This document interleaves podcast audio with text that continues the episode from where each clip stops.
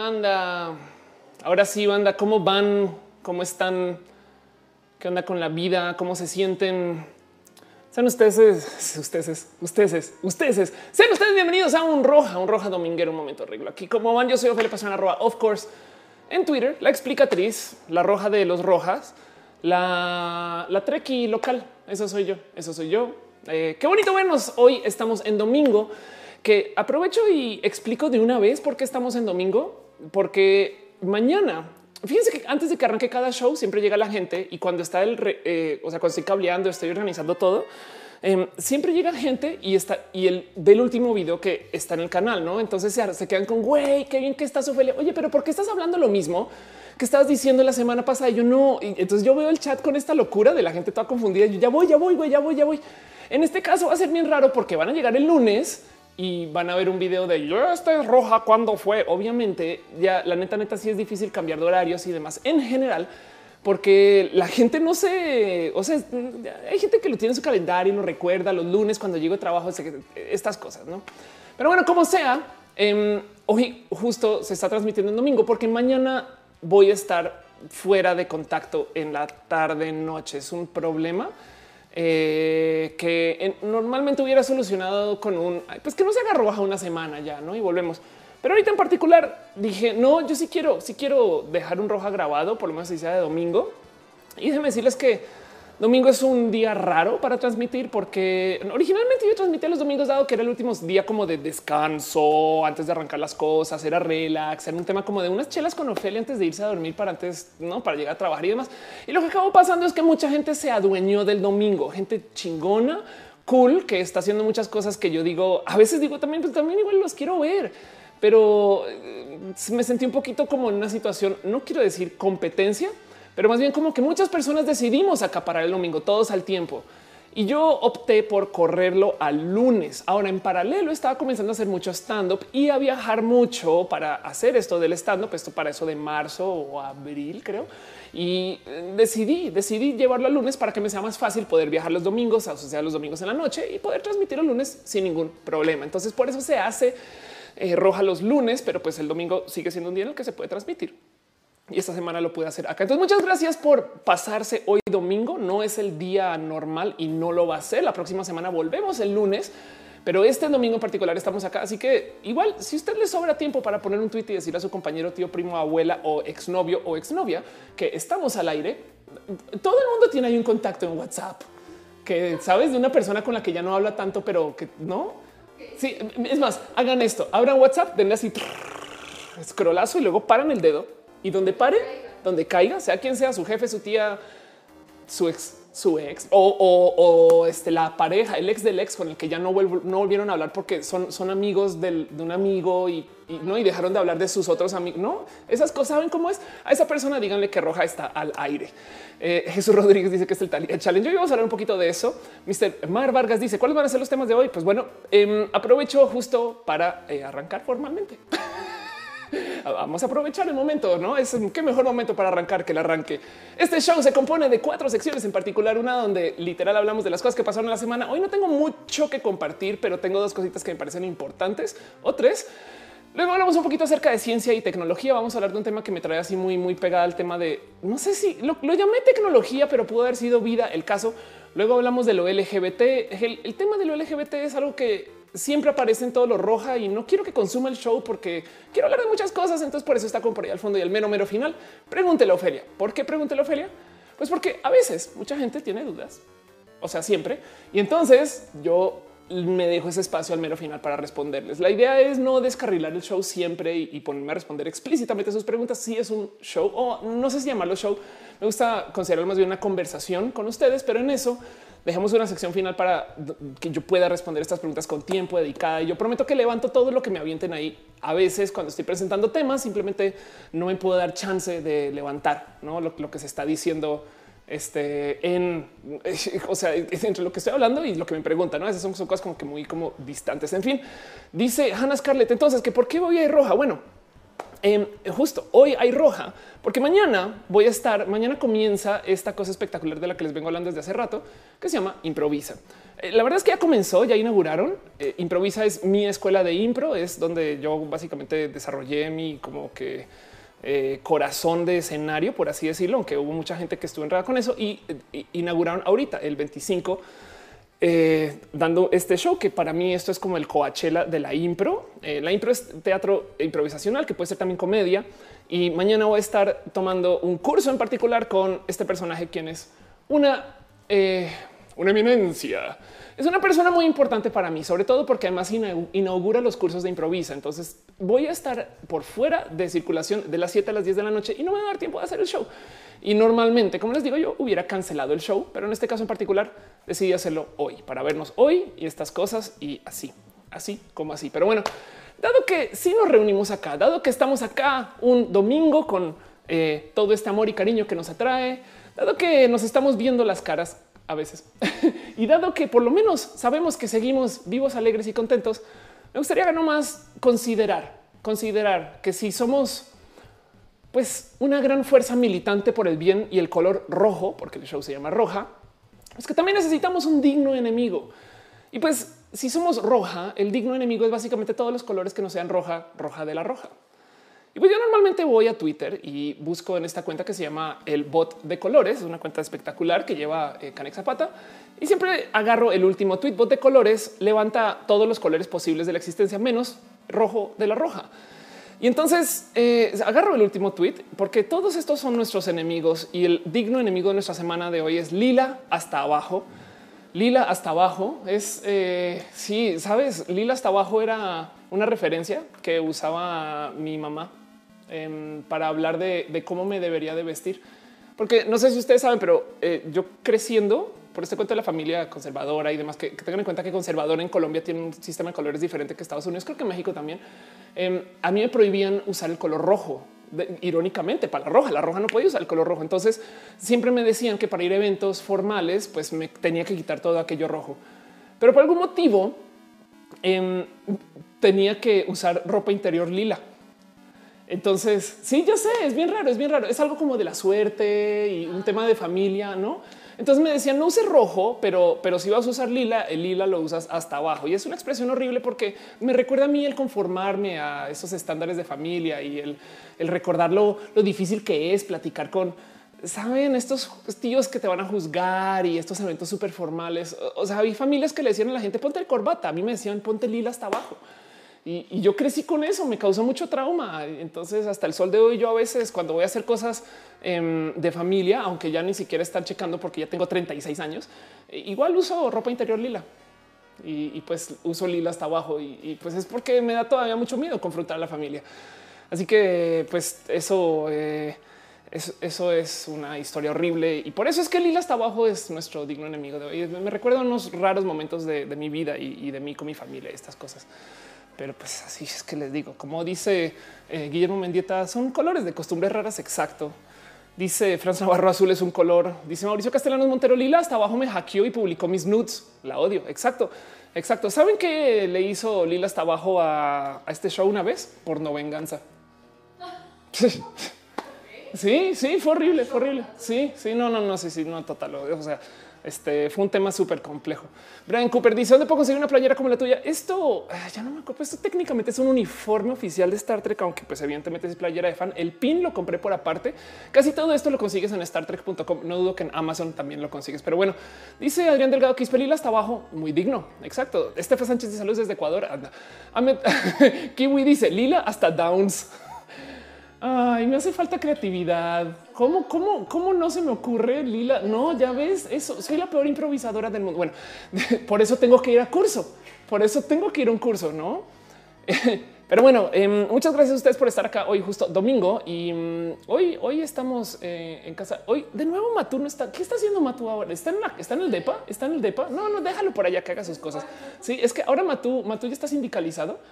Eh, y entonces no viene, pero, pero, pero bueno, este Noelia está aquí, entonces denle un abrazo y un beso. Y Noelia está ya haciendo sus cositas. Como pueden ver, Noelia, que es yogi, eh, se sienta este, en su posición súper mega turbo yogi y pues está ahí atrás. Pero Eh, Matú ya no está porque Matú ahora ya tiene un contrato laboral de tantas horas de gato al día y es domingo. Entonces, ¿cómo la pedir que trabaje? No, ¿Cómo la pedir? ¿Con, qué, ¿Con qué derecho vengo yo a decirle que haga cosas? Pero bueno, en fin, dice Maguirisha, por fin alcanzó un rojo. Qué bonito. Yo ya 13 dice a mí también me da miedo confrontar a mi familia. Maldito Lila hasta abajo por recordármelo. Anda, dice Enrique acá. Lila hasta abajo una vez trató de sextorsionarme. ¿Mm? Sí, las extorsiones, cosa real, ¿eh? la sextorsión. Pero bueno, un abrazo a ustedes por estar acá. Dice Liz Jordan Lila hasta abajo. Sí, sí, fue quien sindicalizó a Matú. Exacto. Sí, sindicato es, es, parte del sindicato, es parte del sindicato y así las cosas. Dice Dan el pulpo. De bebé Lila me obligaba a bailar hasta abajo y me dolían las piernitas. Exacto. Y Jorge García, la ropa de Noelia es color lila hasta abajo. la locomotora que, ¿por qué estamos hablando de cumpleaños de la locomotora? Dice el lila hasta abajo le dijo a mi jefa que estaba follando con mi amigo, no? Y así las cosas. Entonces, lila hasta abajo, pues, esto es todo un problema, no? Pero bueno, muchas gracias por estar acá. Em, de paso, le recuerdo de vez en cuando, porque de vez en cuando vale la pena hacer este recordatorio. El chat tiene reglas. Caro, Caro eh, y Noelia también está acá. Caro es el martillo del chat, ya está moderando por si se pasan de Gaber y, para eso ella tiene la capacidad de banear gente. Es costumbre en el chat no escribir todo en mayúsculas, a menos que estén realmente gritando por un motivo digno del grito. Caro las regañará por eso y solamente porque si se permite una vez, entonces todo el mundo va a acabar gritando y va a ser aún más. En fin, es un tema de, de a que yo les pueda leer también esas cosas. Pero ya María José dice extorsionarse, busca la palabra. Es muy divertido que eso exista en como, como definición, porque es lo que es. Y hay gente que se extorsiona, pero bueno. Em, dice eh, Chávez Cordero, roja en mi cumple. Estás de cumple. Ah, pues es que ahora sí, para la gente que está cumpliendo años, feliz cumpleaños. Para la gente que está en no cumpleaños, feliz no cumpleaños. JFB dice: Rila hasta abajo es que atrás a los directos de sin comentarios. Pero sin comentarios está haciendo directos. Bueno, en fin.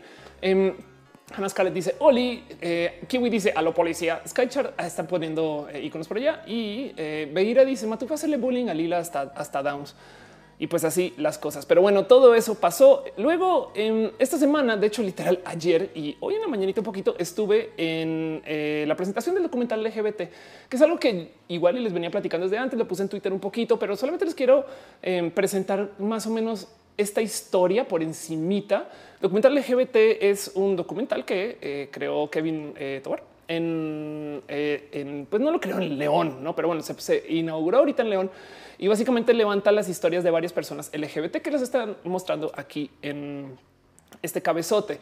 documental de hecho se llama hasta que el gobierno no se pare y fue una cosa ruda de ver porque eh, llevó varias historias complejas acerca la gente LGBT. Normalmente cuando se hacen estos documentales, lo que hacen es que levantan como las historias de la gente LGBT y nos muestran como personas raras. Que está, entiendo, yo lo hago como ya a nivel activismo a veces, no es un, otra vez van a preguntar qué es la vida trans. Pues bueno, ahí les va. Trans transgénero es cuando, ¿no? Todo eso, todo eso eh, lo hago varias veces para varios documentales y siempre es como la vida normal. Y miren a esta persona rara, se llama Ofelia, pero antes se llamaba Mauricio, pum, piano dramático, pues en este caso, Kevin lo que hizo fue que levantó varias historias, pero también fue a hablar con la gente del ámbito conservador. Y no saben cuánto aprecio eso, porque contó ambos lados de la historia. Ahora se preguntarán ustedes por qué chingados es cool que nos estén dando el lado del conservador, porque están orates, están bien idiotas. Bueno, hay algunos que me argumentaron algunos puntos, pero, pero fue bonito ver como eh, un poco de, como de contexto extra de por qué la gente activista está tan agresiva en muchas cosas. Entonces se presentó el documental. Ojalá, miren, yo, a esta altura yo creo que hay que hacerle bullying a Kevin para que publique el documental en algún lugar, eh, porque está muy pinches bonito. Entonces ojalá y aparezca en algún espacio. Cuando aparezca, evidentemente les voy a decir. Y pues eso estaba haciendo y además hubo un momento muy divertido porque em, estuve, imagínense, perdón, un pequeño paréntesis, Diana, y de deja un donativo, un abrazo financiero. Muchas gracias. Piñas, piñas para ti. Polarice está en el chat también. La Tutix dice: Espero que son las mayúsculas. Es verdad, siempre pareció irrelevante. Las mayúsculas es muy verdad. En este chat se eh, tenemos una policía de las mayúsculas. Rafael Herrera de piñas.ico. Eh, un cuento muy divertido que también se está pasando tantito en redes sociales y es que eh, para la premier del documental, además Kevin lo hizo súper, súper formal. Llego yo a mi cuarto eh, del hotel y veo que hay un vestido en la cama. Entonces, imagínense yo, miren, yo, yo no estoy acostumbrada a estas cosas. ¿no? Yo, yo le decía a Noelia, me da miedo que igual y me tuviera una nota de póntelo y nos vemos en dos horas. ¿no? yo decía, no, no, no, no, yo no hago esas cosas, señor don dueño del vestido. Resulta que era un regalo. Em, y, pues la neta aprecio mucho eso. Y, pues bueno, entonces estuve también eh, tomándome estas son mis debidas eh, selfies de baño. que, despertaron todo tipo de reacciones raras. Güey, de repente me está, me está quejando hoy en Twitter en la mañana que había de repente salir muchas viejas lesbianas a decir, oh, yo me hago heterosexual por ti. Y yo, pues no tienes, yo también soy vieja, no? Eh, eh, y tampoco quisiera porque estoy en una relación monógama, entonces no te preocupes. Pero el punto es, me, salta mucho que eh, todavía me, hasta me sorprende que hay tanta gente que me lee como güey. Entonces tengo un momento de qué pedo contigo, no es de es neta que sigues en eso en fin.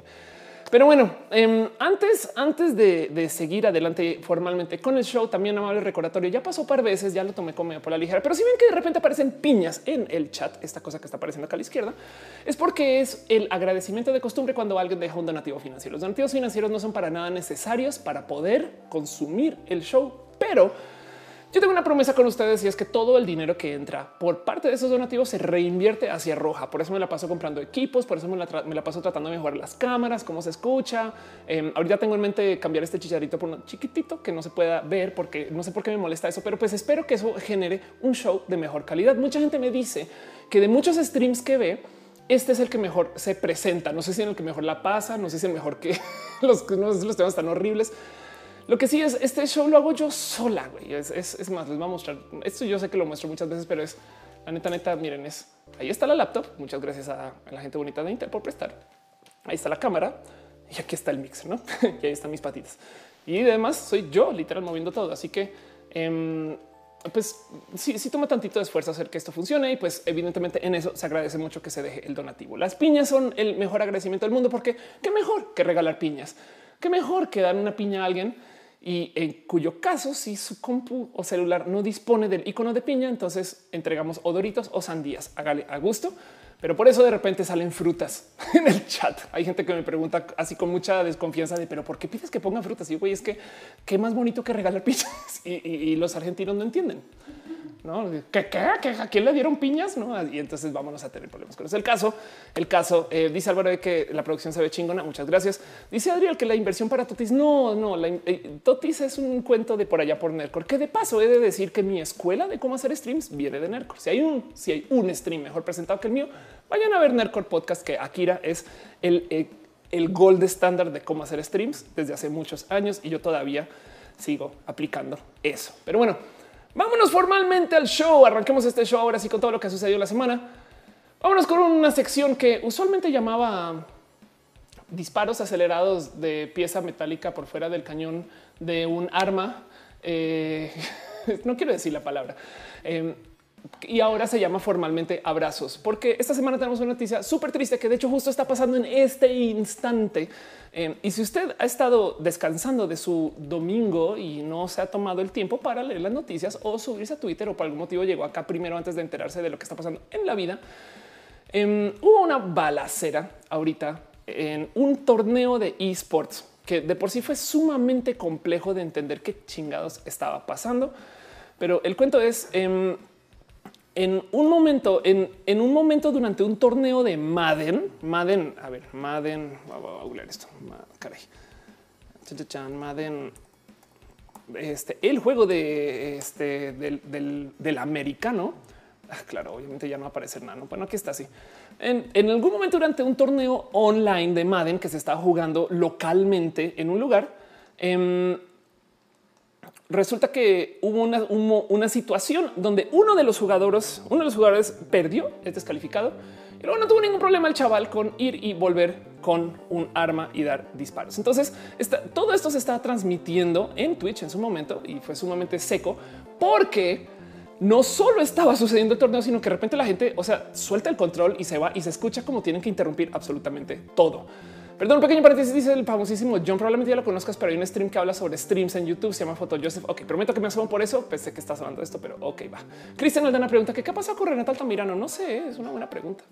¿Por qué este más Renata? Alguien me puede contar, pero bueno, en el caso, volviendo al cuento de Madden, entonces estaba sucediendo esto en Jacksonville, que es en la Florida. De hecho, yo he estado varias veces en Jacksonville y pues es un lugar no muy poblado, pero bueno, es, es muy cerca a la Universidad de la Florida, como a mediados de la Florida y, un lugar donde hay una cantidad ridícula de estudiantes y no me sorprende que sea una pequeña como central de espacio Em, donde hay torneos en línea. Entonces yo me, yo me preguntaba en su momento cuando leí las noticias, no sé si a ustedes les pasó, que justo, eh, pues claro que van a hablar de balazos y disparos en un torneo de esports, no? Y de repente no, no, no, fueron de verdad.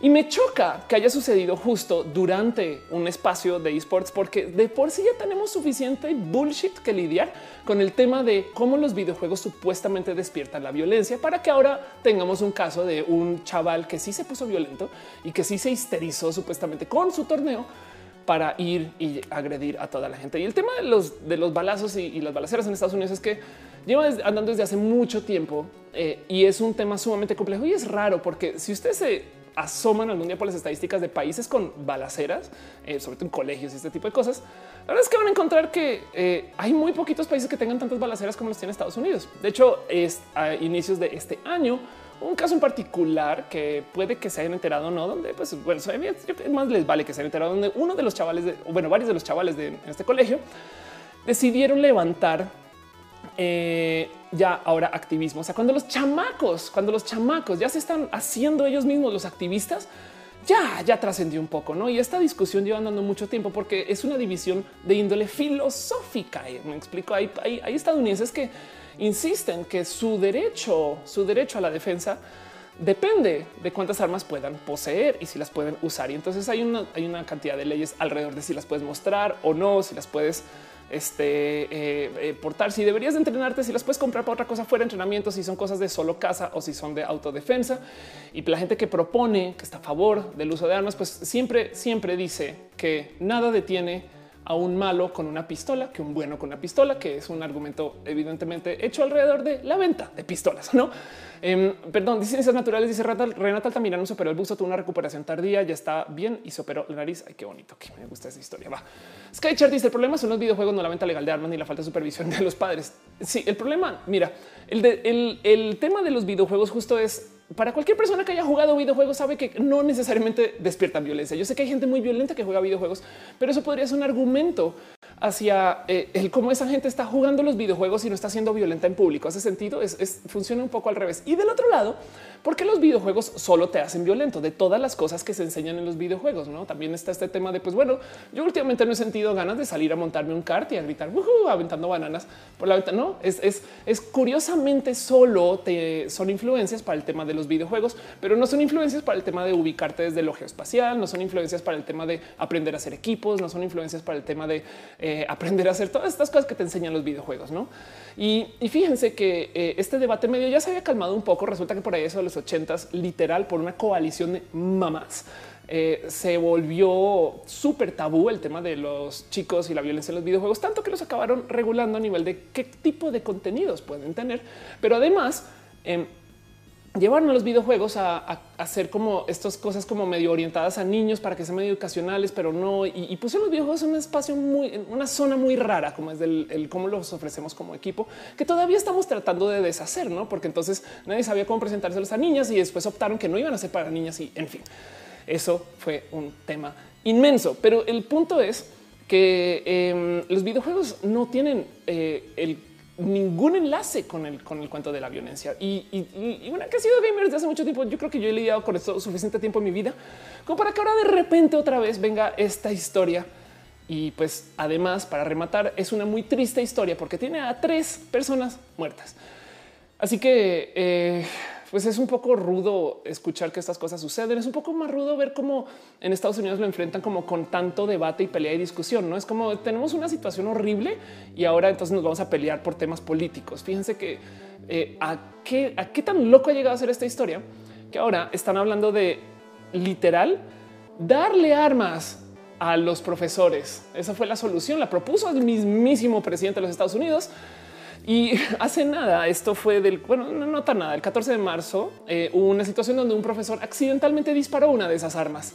Entonces les tocó cerrar la escuela y eh, solucionar un problema de sacar estudiantes que acaban heridos porque el disparo golpeó el techo. El techo eh, hizo que le quedaron unas piezas, como que hubo estudiantes como con heridas muy superficiales, pero igual se tomó como un ataque de otro estudiante en Navalacera y fue un, profesor armado que los disparó. No, entonces, em, eso, eso, eso me suena sumamente rudo y estas historias además mm, siempre, pero siempre me han saltado porque hay mucho detrás, hay muchos intereses atados ¿no? cuando pasan estas cosas, eh, pero, pero además que no se les olvide que el mero reportear este tipo de historias ya generan intereses. Esto es algo que yo he hablado muchas veces. Yo creo que lo he hablado seguramente en algún rojo en algún momento, pero nada más se los quiero recordar que nunca se les olvide que cada vez que hacen noticia, prensa, que se vuelve viral el tema de alguna balacera, em, las acciones de las empresas que, hacen manufactura de estas armas también suben.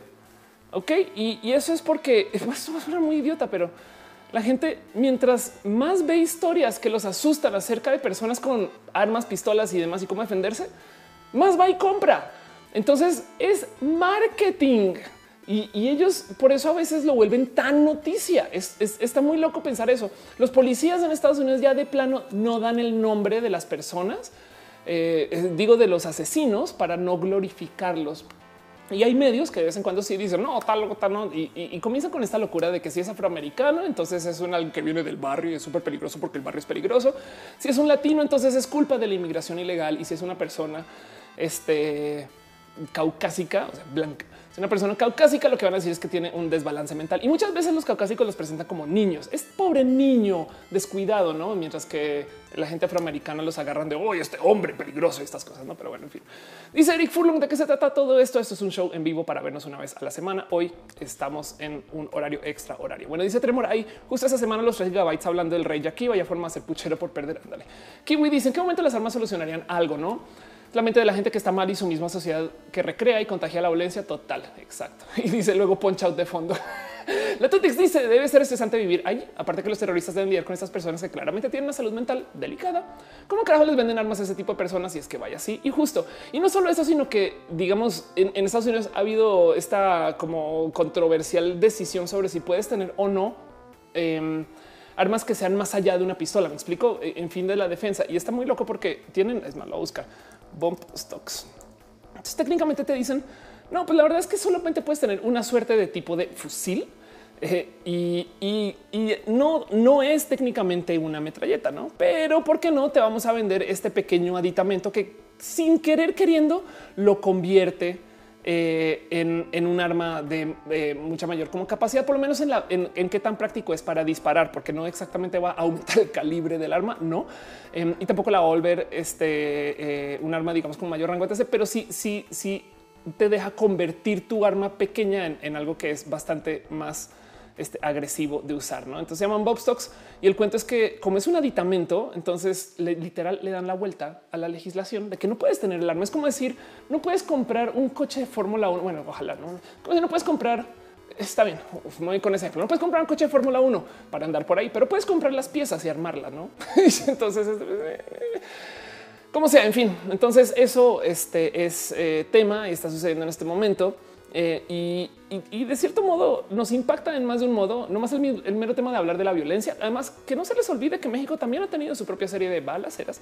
Eh, este mismo año, de hecho, en la UNAM hubo un caso una balacera, aunque en este caso no fue estudiantes, pero esto fue, si mal no estoy, esto fue un tema de pelea de, eh, ¿cómo se llama? Turf War, pelea, pelea de facciones que de narcomenudistas, no? Si, si mal no estoy, este fue el caso y pues acabaron, acaban haciendo tremenda balacera.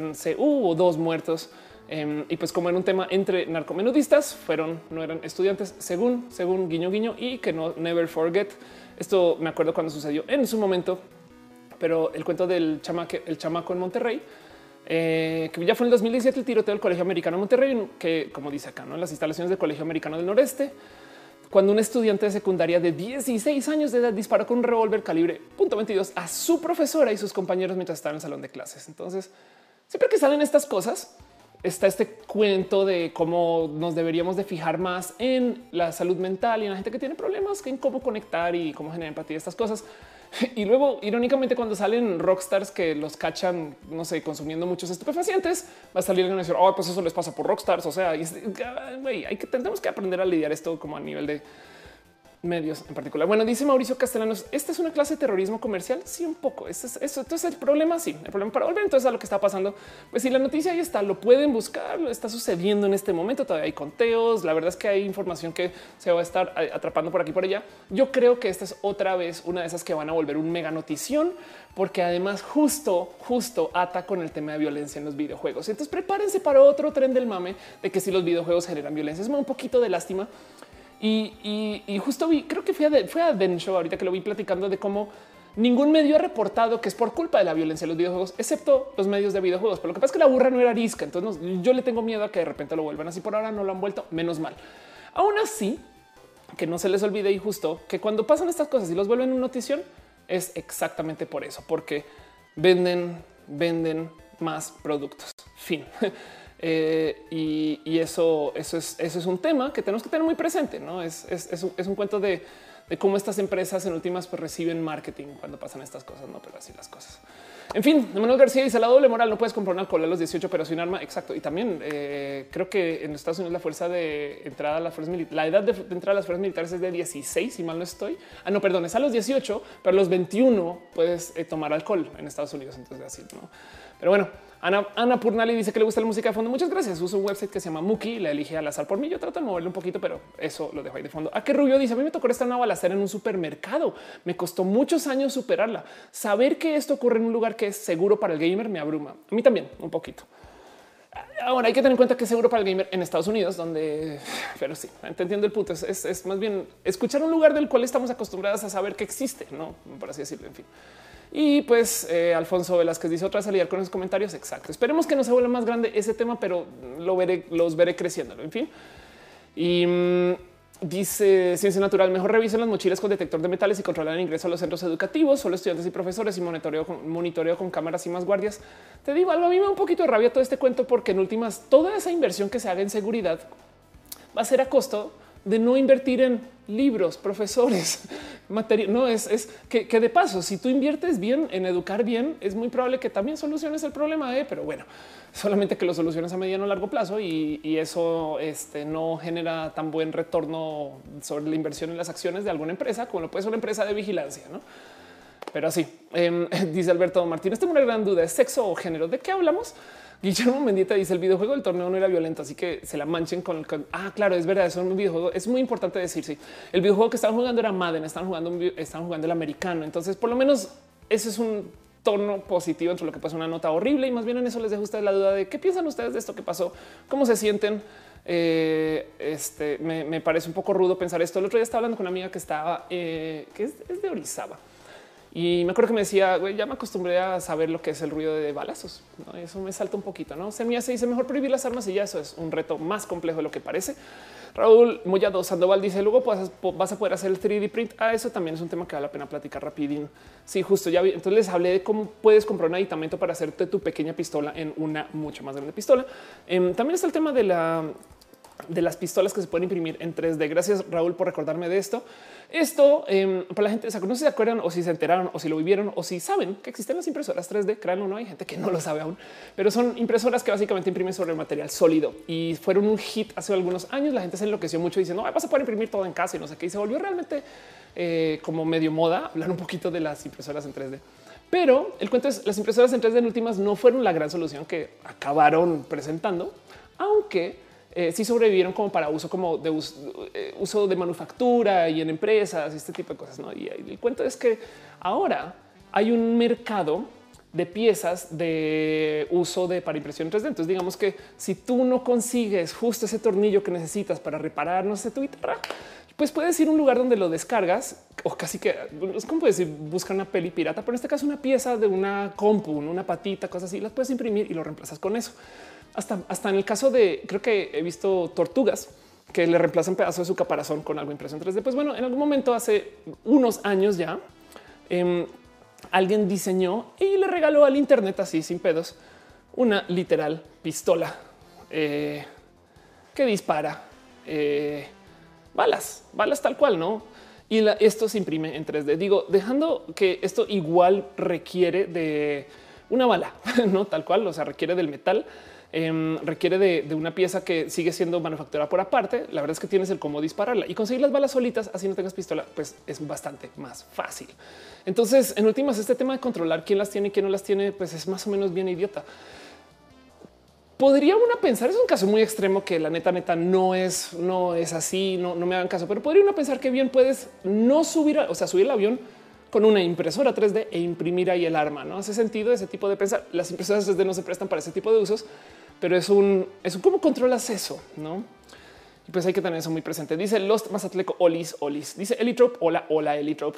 Dice Dan 010690 en Monterrey se quedó en nada, ni programas para concientizar ni seguridad de las escuelas, nada obligaban a las escuelas a realizar operación mochila, pero por derechos humanos no se dejó hacer. Ándale. En Colombia, en Bogotá, sobre todo, aunque no, no relaciona el tema de las armas, sino el tema de los explosivos. Em, a ver, Bogotá, eh, chequeo que quedó una pequeña, eh, como un recordatorio de, de, la época de las, de las bombas porque ahora cuando tú entras a un centro comercial, no, no, está fácil de encontrar, pero cuando entras a un centro comercial, una plaza, eh, ¿no? algún lugar grande de, tiendas y hay comercio, o sea, un centro, en fin, cuando llegas con tu coche, hay literal guardias que están paseando perros y muchas veces los perros suben a tu coche, te piden que abres la puerta de atrás y entra, huele todo y luego pasa, ¿no? Y luego están mirando por abajo con espejos. Y esto es años después de la última bomba que explotó, que realmente volvió a suceder hace muy pocos años y, estos casos todavía siguen siendo como cicatrices a la historia del manejo de la violencia en Colombia. Y es, es un poco de ah, como astringente, ¿no? Como este recordatorio de cómo las cosas no han sido fáciles y cómo se puede volver ese tipo de Em, vida como muy supervisada. No hace sentido. En fin, dice Rey de Niña, no vamos a poder dormir de nuevo. Pues Enrique acá dice León existe la operación mochila todavía. Ándale. Polaris dice me da mucho coraje todo esto siempre que me da y los gringos don't get their heads out of their asses or out of the NRA. Ese tema me da mucha rabia. Pues sí, lo que está diciendo Polaris es que justo, justo los gringos traen un tema muy atado, muy atado con el lobby general de venta de armas. Y eso estoy totalmente de acuerdo porque verlos defender el poseer armas Em, es rudo. O sea, miren, hace más sentido escuchar a la gente del Frente Nacional por la Familia defender el por qué no debe haber matrimonios gay que lo que dicen estas personas. Y ese discurso de que solo una buena persona con pistola detiene una mala persona con pistola es, seco, es seco y, se ha hecho mucho para glorificar el poseer armas, pero pues es parte de la constitución y, justo la, defienden eh, a regañadientes casi casi no. ¿Por qué? ¿Por qué se volvió esto tan gran parte de la cultura estadounidense? Pues según esto yo eh, creo que si mal no estoy viene desde lo que sucedía en épocas de la guerra civil. Es un cuento de si algún día alguien intentara tomarse Estados Unidos, piensen en Estados Unidos pre-guerra nuclear. Me explico, piensen en Estados Unidos de 1910 si algún día alguien tratara de invadir Estados Unidos y ya no hay fuerzas militares con que defenderse, sus mismos ciudadanos tendrían la capacidad de defender lo que es de ellos o de ellas. Entonces en eso es que se aferraron a decir, sí, claro, claro que tenemos que permitir que la gente posea armas porque en últimas nosotros mismos vamos a ser nuestras propias personas autosuficientes. Fast forward muchos años a tener un sistema de sociedad completamente diferente a lo que se usa o usaba, perdón, en ese entonces cuando se emplearon ese tipo de reglas y leyes. Em, y, sobre todo el tema del tipo de armas que puedes tener ahora, no es, hoy en día puedes tener armas eh, muy complejas, muy poderosas y muy dañinas em, que además no son para nada difíciles de usar. Uy, eh, a ver, em, vean esto, a ver si lo encuentro. Eh, ok, esto es hoy en día tenemos una cantidad de armas que usan todo tipo de inteligencia artificial y esto es una locura. Em, les voy a mostrar una cosa que se llama corner shot. Entonces, ¿dónde estás? Aquí estás. Eh, corner shot es una literal, eh, supongo que se clasifica como rifle, una pistola. Y el cuento es, em, tiene una cámara. A ver, y vean acá. Entonces, en vez de voltear a ver, literal se parte en dos. Y entonces esta persona lo que hace es que puede alrededor de, vean eso, alrededor de, una, de una esquina, a ver, si hay algún momento donde, primero que todo, vean nomás cómo lo mercadean, ¿eh? de paso. Eh, no, es por decir que la, vieja no, que esta mujer no, no le tenga gusto las armas, seguramente sí, pero el cuento es em, se doblan dos. ¿Dónde estás? A ver, un gran ejemplo aquí. Tiene que haber algún momento. Se doblan dos eh, y, puedes literal con una pantalla apuntar a la vuelta de la esquina. Ok, estoy tratando de verlo. Ahí está. Ay, Dios mío. Ok, ahí está. Ok, entonces ahora ya nos está asomando. Bueno, esa es una. Luego está este cuento donde eh, ya hay armas que tienen como auto aim. Básicamente lo que hace es que tú con la pantalla puedes como decir dónde hay gente o él solito las identifica. Y si bien no va a jalar el gatillo, tú todo lo que tienes que hacer es mover la pistola y solita cuando con el dedo puesto sobre el gatillo, cuando ya esté con una persona frente a frente al target, ahí sí te lo deja jalar. Entonces técnicamente tú todo lo que tienes que hacer es mantenerlo como con tanto, tantito de fuerza, lo pones frente a una persona y es una computadora apuntando por ti. Me explico. Así que eh, ese tipo de desarrollos yo creo que están mucho más allá de lo que se pensaba a la hora de que la gente pudiera tener propias armas en casa eh, y de lo que, lo que hay por controlar, dejando también guardado en un cajón que este tipo de cosas no son necesariamente baratas, ¿no? Pero eso en últimas eh, es tecnología que tenemos y, digo, este, este tipo de, em, eh, de, desarrollos te deja un poquito como te deja pensando, ¿no? En, Corea del Sur, si mal no estoy, eh, hay una, aquí está, hay un dron, eh, un, dron es un decir. hay una cosa, esto ya tiene desde hace rato, está puesto en la zona desmilitarizada de Corea del Sur, pero esto es un desarrollo, o sea, la tecnología para esto existe.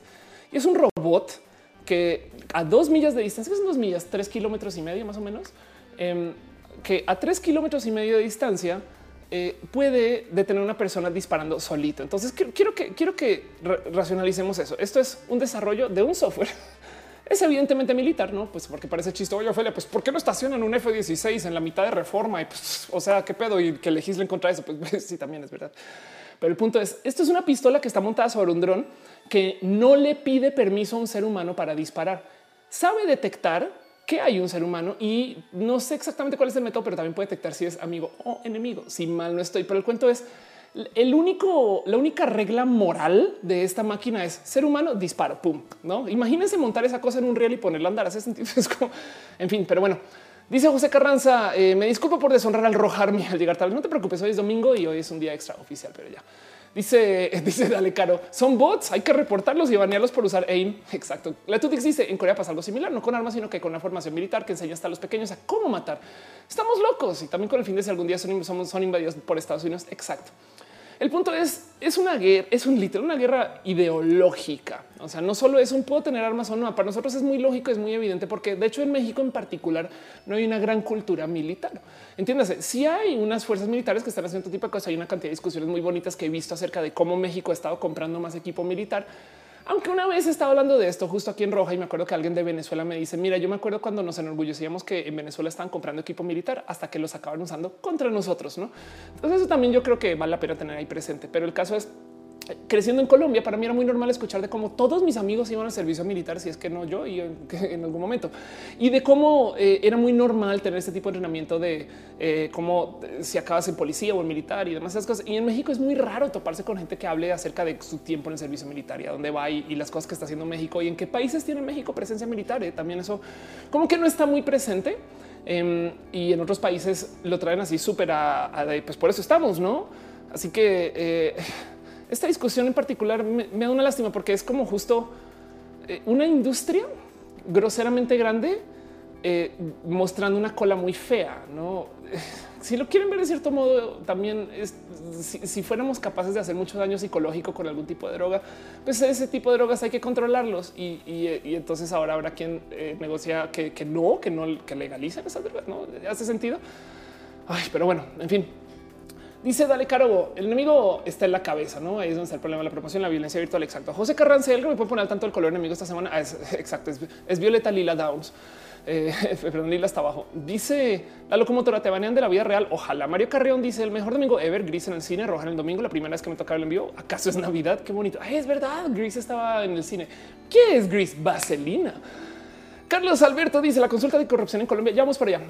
Ah, no manches, ya, ya cerró la consulta y no y faltó. Ay, qué rabia. Bueno, ahorita hablamos de eso. Ahorita hablamos de eso porque fue una cosa que recibió muy poca cobertura mediática. Eso también un poquito de rabia, pero bueno, primero quiero cerrar nomás el tema de lo que estaba pasando con eh, el ataque eh, del torneo en Madden, de lo que pasó en Jacksonville, donde me queda nomás justo de nuevo la duda de eh, ¿a, dónde, ¿A dónde nos va a acabar impactando esto? Y les voy a decir, ya, esta no es la última balacera que vamos a escuchar en el año. Es una lástima tener que asumir eso, pero, pero pues es que así viene.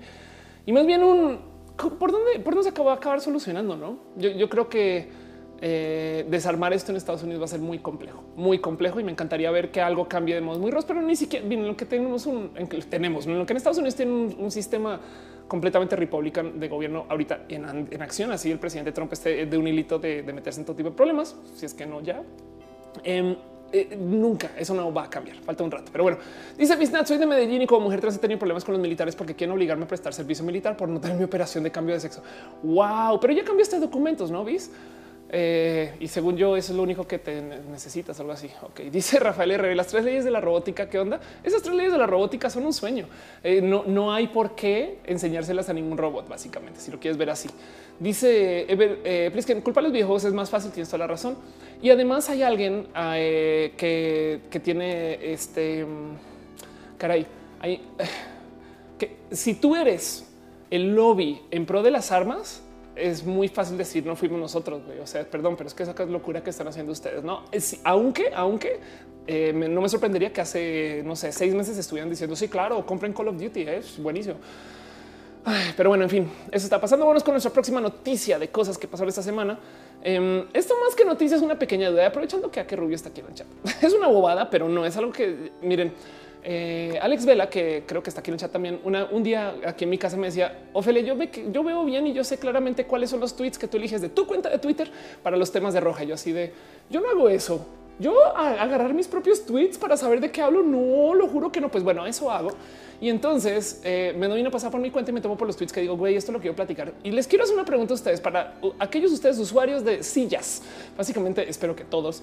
Em, a que a que a que Rubio me hizo una pregunta. Bueno, le hice una pregunta a Twitter a lo largo de la semana y decía recomiendan algún modelo de silla gamer. Entonces, para los que no saben de qué chingas estaba hablando, em, esto fue es una bobada, pero, justamente les quiero no, más como compartir un poquito lo que pasó.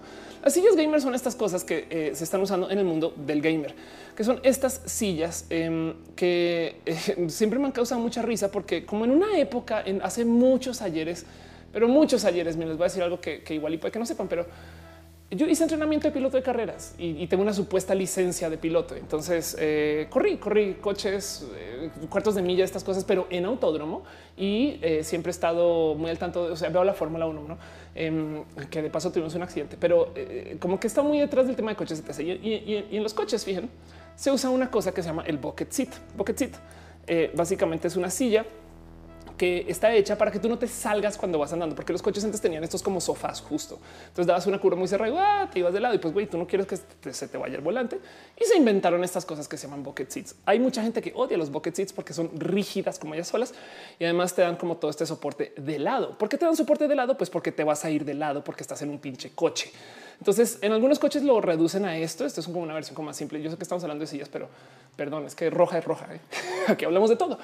Y entonces, eh, eh, esos son los bucket seats y hay gente que literal saca sus sillas que vienen del coche y le pone unas bucket seats así súper, súper rígida, sólida, eh, que cero cómoda y que están hechas pues para que tu coche sea eh, pues porque ya saben, ¿no? si le ponen una cosa que es roja y pesa menos, entonces tu coche tiene automáticamente 100 caballos de fuerza más y así las cosas. Y, y, es como una pista que tan deportivos al coche. Pues bueno, algún genio en algún momento se le ocurrió hacer esto para las sillas gamer. Y esto me divierte mucho porque es un a ver, déjame entender. Estás haciendo una silla que este es bucket para que no te salgas mientras que güey, no? O sea, esto me parece tan como la verdad, la verdad de todo el cuento y a donde voy con eso es que desconozco estas sillas un poco. Me explico. Es un de lo que las he visto. Siempre me ha causado mucha risa que sean sillas este, como de alta velocidad eh, porque en mi opinión es el equivalente a ponerse quizás, no sé, manilleras y rodilleras para jugar Overwatch, ¿no? Es de, pues claro, pues por si me caigo, güey, es de no mames, güey, qué pedo con esto. Eh, y, justo, eh, bueno, dice Raiden de niña, tuve una Cooltech Pro, que es un este tipo de sillas de gamer y se la compré solamente porque era de tela. Las gamers usualmente son de y piel y son incómodas, dañan, infectan la piel. Si encuentras la Cooltech Pro de tela, do it. Entonces em, dice Arturo Cortés que no has hecho. He tenido una vida muy larga. Tengo 36 años bien usados. Y entonces el cuento es que eh, eso me quedé un poquito con la duda porque justo le está diciendo, le está diciendo en mi tweet que es una bobada, pero, pero no, ya, ya, ya, me metí en este camino. Entonces voy a commit y le decía, güey, no compres ninguna, busca una silla de oficina y un chingo súper bien hechas.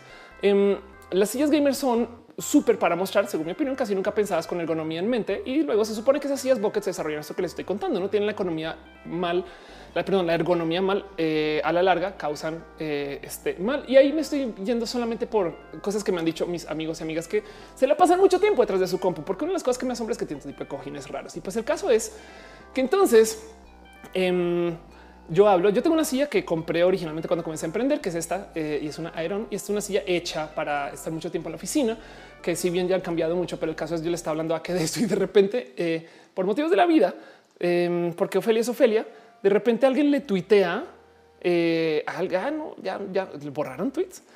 Pero de repente alguien, alguien tuitea y dice, pues qué estupidez, güey. O sea, yo, yo, pues para qué me la paso diseñando esas cosas. No manches. O sea, que, que, que, alguien que literal sí tiene em, una. A ver, aquí está. Ok, aquí está. Dice, le, le tuitean a Mauricio Najar eh, o W que supongo que es de Overwatch, ya deja de diseñar pendejadas que no sirven y responde perdón, perdón, perdón. Vamos a dejar de ofrecer lo mejor en materiales de fabricación y ergonomía que el cliente pueda ajustar a su gusto y, necesidad. Y digo, obvio, todas las personas son exactamente iguales, no por eso las sillas de oficina son iguales. Entonces eh, entiendo tu, tu pasivo, tu agresión pasiva, este Mauricio. Pero pues me quedé un poquito con la duda de eso y quería platicar con ustedes un poco esta situación o por lo menos exponer mi oso público, porque sí me da un poquito de pena que de repente salga alguien a decir, oye, pues nosotros sí nos encargamos de diseñar estas cosas, deja de hablar mal de un producto que no conoces. Y yo, ok, pues así. Estoy extendiendo mucho un tema, pero quería preguntarle un poquito a ustedes si qué, qué, tipo de experiencias han tenido con sus sillas. Y yo sé que es un tema muy raro para roja, pero pues miren, roja es roja y pues por, eso levanto estas cosas. Dice Mercy GR, uso una muñequera porque ya me dolía tanto usar el mouse y evitar el túnel carpiano. ¿Te puedo dar un tip, Mercy? Usa una tablet Wacom. Yo sé que toma tantito de tiempo acostumbrarse, pero cuando tú usas una pluma, eh, no usas lo que no, o sea, no haces este doblez que es el que te causa túnel carpiano. Bueno, dice X Pro México, alguien de México. Yo, yo soy de México. Dice Pérsico Aldana, si estás viendo esto, te extraño. ok. Guillermo Mendieta dice para jugar mejor un sillón, love seat y luego te sientas a cuesta de que pones la cabeza donde lo quieres. Puede ser. Dale Caro dice algunas sillas ergonómicamente diseñadas para mucho tiempo de estancia, más de ocho horas. Aparte de los cojines, el diseño tiene soporte para la espalda. Retesam dice sería más lógico que los gamers sí usarán dedales con soporte, dedales, dijiste, con soporte especial para evitar daños en los huesos de las manos y yo les voy a mostrar algo de paso. ¿eh? No sé si se han dado cuenta de cómo hago yo roja, pero este yo, a ver, yo muchas veces estoy aquí también echando, echando mi lotito. Y, es un tema de, mantener eso. Pero bueno, es un tema muy tontito que quería nomás traerles a ustedes. Eh, y así las cosas. Dile Raúl Muñoz Sandoval, yo no puedo usar mouse pura Wacom, yo tampoco, ¿eh? pero sabes que para gaming me tocó volver a usar mouse. Hasta Luna dice, hola, Ofe, vas a hablar sobre el tema económico en Venezuela. Eh, Ahorita lo menciono. ¿eh? Si eso no te lo dice, ¿por qué se considera gritar amigo? ¿Qué? de Manuel dice: Yo tengo una silla gamer Cooltech de esas. Siempre rompo las sillas, incluso las de la oficina. Esta me ha durado más, no me ha dolido la espalda, no me arrepiento nada. Chingón. Pues bueno, este dice Rafael Herrera. Yo gané más FPS al poner LED a mi silla de plástico. Vito ya dice: Yo uso silla de oficina, la escogí por frescura. Acá donde estoy hace mucho calor. Tú no estás en Bogotá, no? Que recuerde, porque Bogotá es la nevera. Isa Tortuga dice: Hay una empresa de colchones que se está vendiendo medio colchón suave, medio colchón duro, porque a tu pareja no le gusta el mismo colchón que a ti, les da el beneficio. Ok.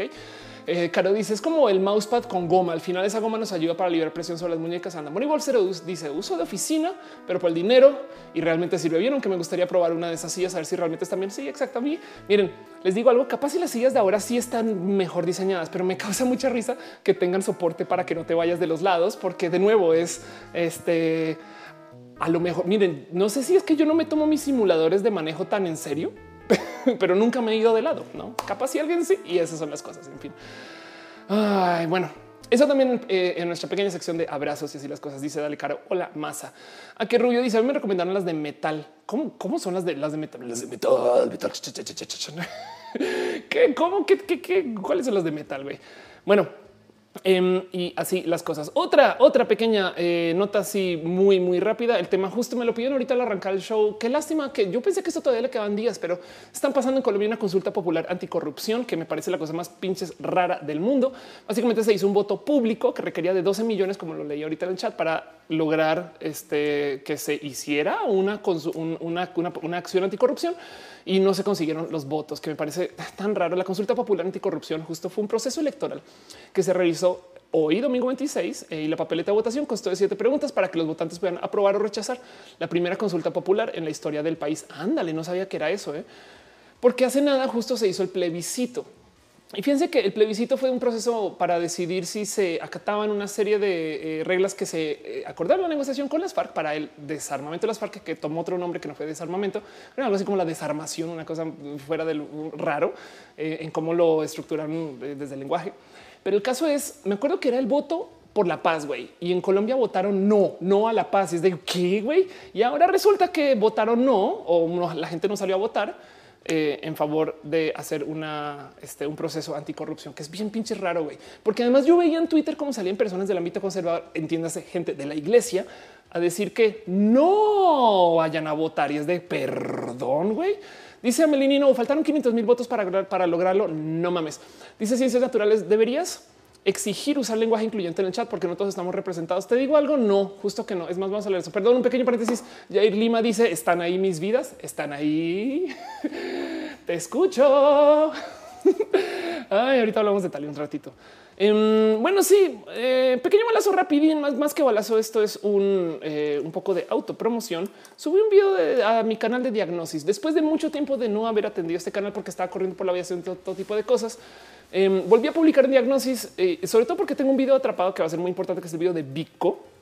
Pero pregunta el video, alguien explíqueme por qué chingados a la gente le molesta el lenguaje incluyente, no diagnosis 92, que de por sí es de que ah, ya hay 92 episodios de diagnosis, no mames.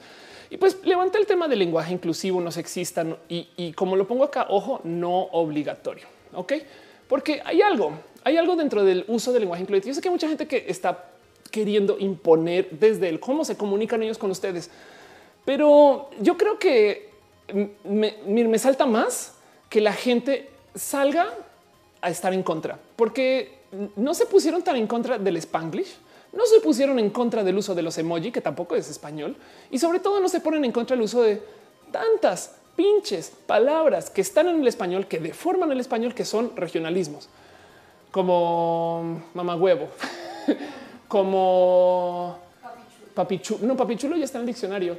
Em, una palabra eh, toluqueña que se te ocurra fierro pariente. Bueno, fierro pariente, hecho palabra, fierro guion pariente puede ser, no, no está en diccionario y lo deforma, no? Em, este eh, creo que cachar no está. Bueno, en fin, hay una cantidad ridícula de palabras que se usan para hablar de regionalismos. Eh, ajua, por ejemplo, no está en el diccionario, uso en Monterrey o es, o es ajua, eh, arre, no fue que arre, sí, bueno, pero, pero sí, ajá, exacto. Este mm, veda, no de aveda eh, tampoco está en el diccionario y, ese, tipo de lenguaje como que la gente no se quejaba y ahora de repente se puso, como que muy, muy violenta con este cuento. No em, hice un video donde literal contaba un poquito. Se supone que iba a ser un cortito video de por qué me interesa hablar de este tema y pues se acabó haciendo un video de una hora porque así soy. Y pues ahí quedó. Y miren, yo voy a nomás les voy a resumir todo el cuento del lenguaje incluyente. Eh, en mi opinión, lo único que tienen que hacer para permitir el lenguaje incluyente es permitir que alguien más lo use. Si les choca, si les gusta, si no les gusta lo que sea, úsenlo donde quieran. Pero eh, el tema de ponerse enfrente a decir, ay, no, yo no puedo usar. Y tengo unas cosas que dejé en el video. Me acuerdo muy que decía, yo nunca voy a usar lenguaje incluyente, chúpenme mi pip. No perdón, señor, no? Eh, es, un cuento de eh, yo, yo no quiero obligar a que la gente hable con lenguaje incluyente, pero si alguien lo usa, pues qué chingón. Hace sentido obligar al uso del lenguaje incluyente eh, sí me parece un poco hasta totalitario, pero permitir que exista me parece bonito, tanto como hay muchos dialectos y como hay muchos acentos y como hay muchas palabras que permitimos que la gente use y nos parecen bonitas. De repente resulta que para este uso del lenguaje nos salta y eso yo creo que es un gran ejemplo de misoginia internalizada. Es justo con el tema de incluir a más gente, eh, las cosas se ponen así de nos tenemos que pelear, ¿no? y de paso, Em, la gente que dice hoy, claro, pues es que ahora nos van a obligar a usar lenguaje incluyente, están usando el mismo pinche argumento de que usan los conservadores a la hora de oponerse al matrimonio gay. Claro, ahora que se permite el matrimonio gay, todos nos vamos a tener que casar con un hombre o una mujer. No, y no, no, señor, si usted no le gusta el matrimonio gay, cásese con una mujer de modos heterosexuales, no pasa nada. ¿Hace sentido? Ese tipo de cosas es. Em, es, es eh, yo creo que es un bonito intento de hacer algo espectacular, como para que lo tomen tan de modos tan agresivos, no? Y, es y, es una de esas cosas que quizás es más bien un acercamiento tipo Gandhi, no? Em, primero se ríen. Aquí está. Esto, esto, es lo que yo veo que está pasando con el, con el lenguaje incluyente, que ahorita la gente está en la etapa de la risa, no? Porque primero te ignoran, después se ríen de ti, luego te atacan y entonces ganas, no? El lenguaje incluyente no va a solucionar el problema de la inclusión de la mujer al espacio laboral, pero va a ayudar un chingo, porque el mero hecho de que se esté hablando de que hay viejas en el espacio del trabajo va a evidenciar que si estamos hablando de que ellas están y no están, güey, hace sentido ese tipo de cosas. Pero bueno, dice yo Ortega Lunas. Al final todo terminaremos hablando del lenguaje de la gente del futuro de South Park. Es que no, es que justo a eso voy. Miren, ustedes creen que el lenguaje se va a desaparecer el lenguaje incluyente. Ya hoy se acabó este problema. Les cuento porque vienen y se los juro, vienen inteligencias artificiales que hablan. Yo decía en mi video del cómo así tenemos filtros de Instagram, no que tú te tomas una foto o un video y automáticamente te lo reemplaza con una versión diferente de ti. No, eso es un filtro de Instagram o de Snapchat. Es muy probable que existan estas cosas para el lenguaje después, donde, por ejemplo, ya tenemos una forma muy cruda de esto y, ha ido mejorando y no nos hemos dado cuenta. Algunas personas sí donde tú escribes cualquier sarta de estupideces y la inteligencia artificial lo reemplaza con lenguaje más o menos presentable. Ahora esa inteligencia artificial se está basando en la ortografía. Entonces ahora lo llamamos como el autocorrector. Yo de broma digo que es el autofreudiano, porque a veces escribo cosas que dices tú qué, tú, qué piensas autocorrector con poner esa palabra ahí, no? Pero el punto es que levanta eh, lo que tú escribes y te lo pone de un modo diferente. Imagínense tener un filtro formalizador donde yo escribo qué onda, güey, vamos a ir a esa pendejada y y, tu papá ve buenos días, papá. ¿Cómo estás? Vamos a salir hoy al parque, no? Eh, eh, eh, y, lo cabrón es pensar que tú lo escribiste de un modo y tu papá lo leyó de otro modo. Y bien podría ser que él es quien lo activa. Él dice: Yo no quiero leer esta mamada, pop, apagar, sarta de mamadas de mi hijo o mi hija y le aparece en lenguaje. Ah, me explico. Es, es ya que vamos a tener computadoras intermedio y eso es solo con el tema de filtros. Luego piensen qué va a pasar cuando haya traducción inmediata porque tú vas a escribir algo que va a leer alguien en Corea. Entonces, ¿cómo va a ser ese intermediario para descifrar qué estás diciendo para ponerlo allá y qué lenguaje va a usar? Y si yo, si yo quiero que me traten con pronombres femeninos y no lo están haciendo, se lo super juro que yo sí activaría una versión que dice feminiza todas las pinches palabras que dicen que se refieren a mí y si la inteligencia artificial lo puede hacer, lo veré. Entonces todo eso va a pasar en menos de 10 años. güey. Y si no estamos listos para el cambio, si no estamos dispuestos a entender que esto va a volver a pasar 100 mil millones de veces, pues güey, perdón, nos vamos a meter en todo tipo de problemas porque vamos a ir peleados por todos y nos vamos a volver los nuevos conservadores que lo sufren todo. Güey. ¿Hace sentido? Es dejen, dejen, dejen que pasen estas cosas. Miren, en mi época, literal, esto sí, una cosa en mi época, la gente decía, hoy eso es súper epic, hoy win, fail. Y hoy en día la chaviza no usa estas palabras, güey. O sea, esto ya pasó. Hace sentido. El lenguaje, claro que ha cambiado mucho, pero bueno. Em, dice eh, la locomotora, eh, la gata de Schrödinger. Ah, ok, Nifel dice hay un juego que se llama Space Station 13 que trae filtros para el chat. En plan de que si tu personaje le tiran los dientes o escribes algo, te pone un filtro donde lo que escribes sale con Fs. Qué chingón eso. Retesan dice no tente contra la personalidad del individuo. Eh, lo mismo podrías decir lo mismo podrías decir de los filtros de Instagram. No atenta contra la personalidad del individuo que se esté poniendo orejitas de conejo y no nariz de perrito. Güey, pues claro, güey. Es más, el filtro capaz sí le está dando un rasgo de personalidad nuevo a la persona que no tenía. Así que lo mismo con el tema de texto, no? Juan Carlos Herrera Villarruz dice estamos lejos antes de eso los traductores donde funciona correctamente. Sí, pero no es un no es, mira, no son mira, piensa tú dónde estaban hace 20 años esos traductores y dónde están hoy hace sentido. No estamos lejos, güey, estamos a nadita. Jorge Verón dice muchos juegos móviles multijugadores en la actualidad ya tienen el autotraductor, no importando en qué idioma escriba tu amigo, siempre lo lees en el idioma que prefieras. Exacto. Entonces, miren, el, idioma se va a deformar de modos absurdos. Y, yo salí, salía como investigar un poquito el, qué, pasa ¿no? con, el tema del lenguaje incluyente.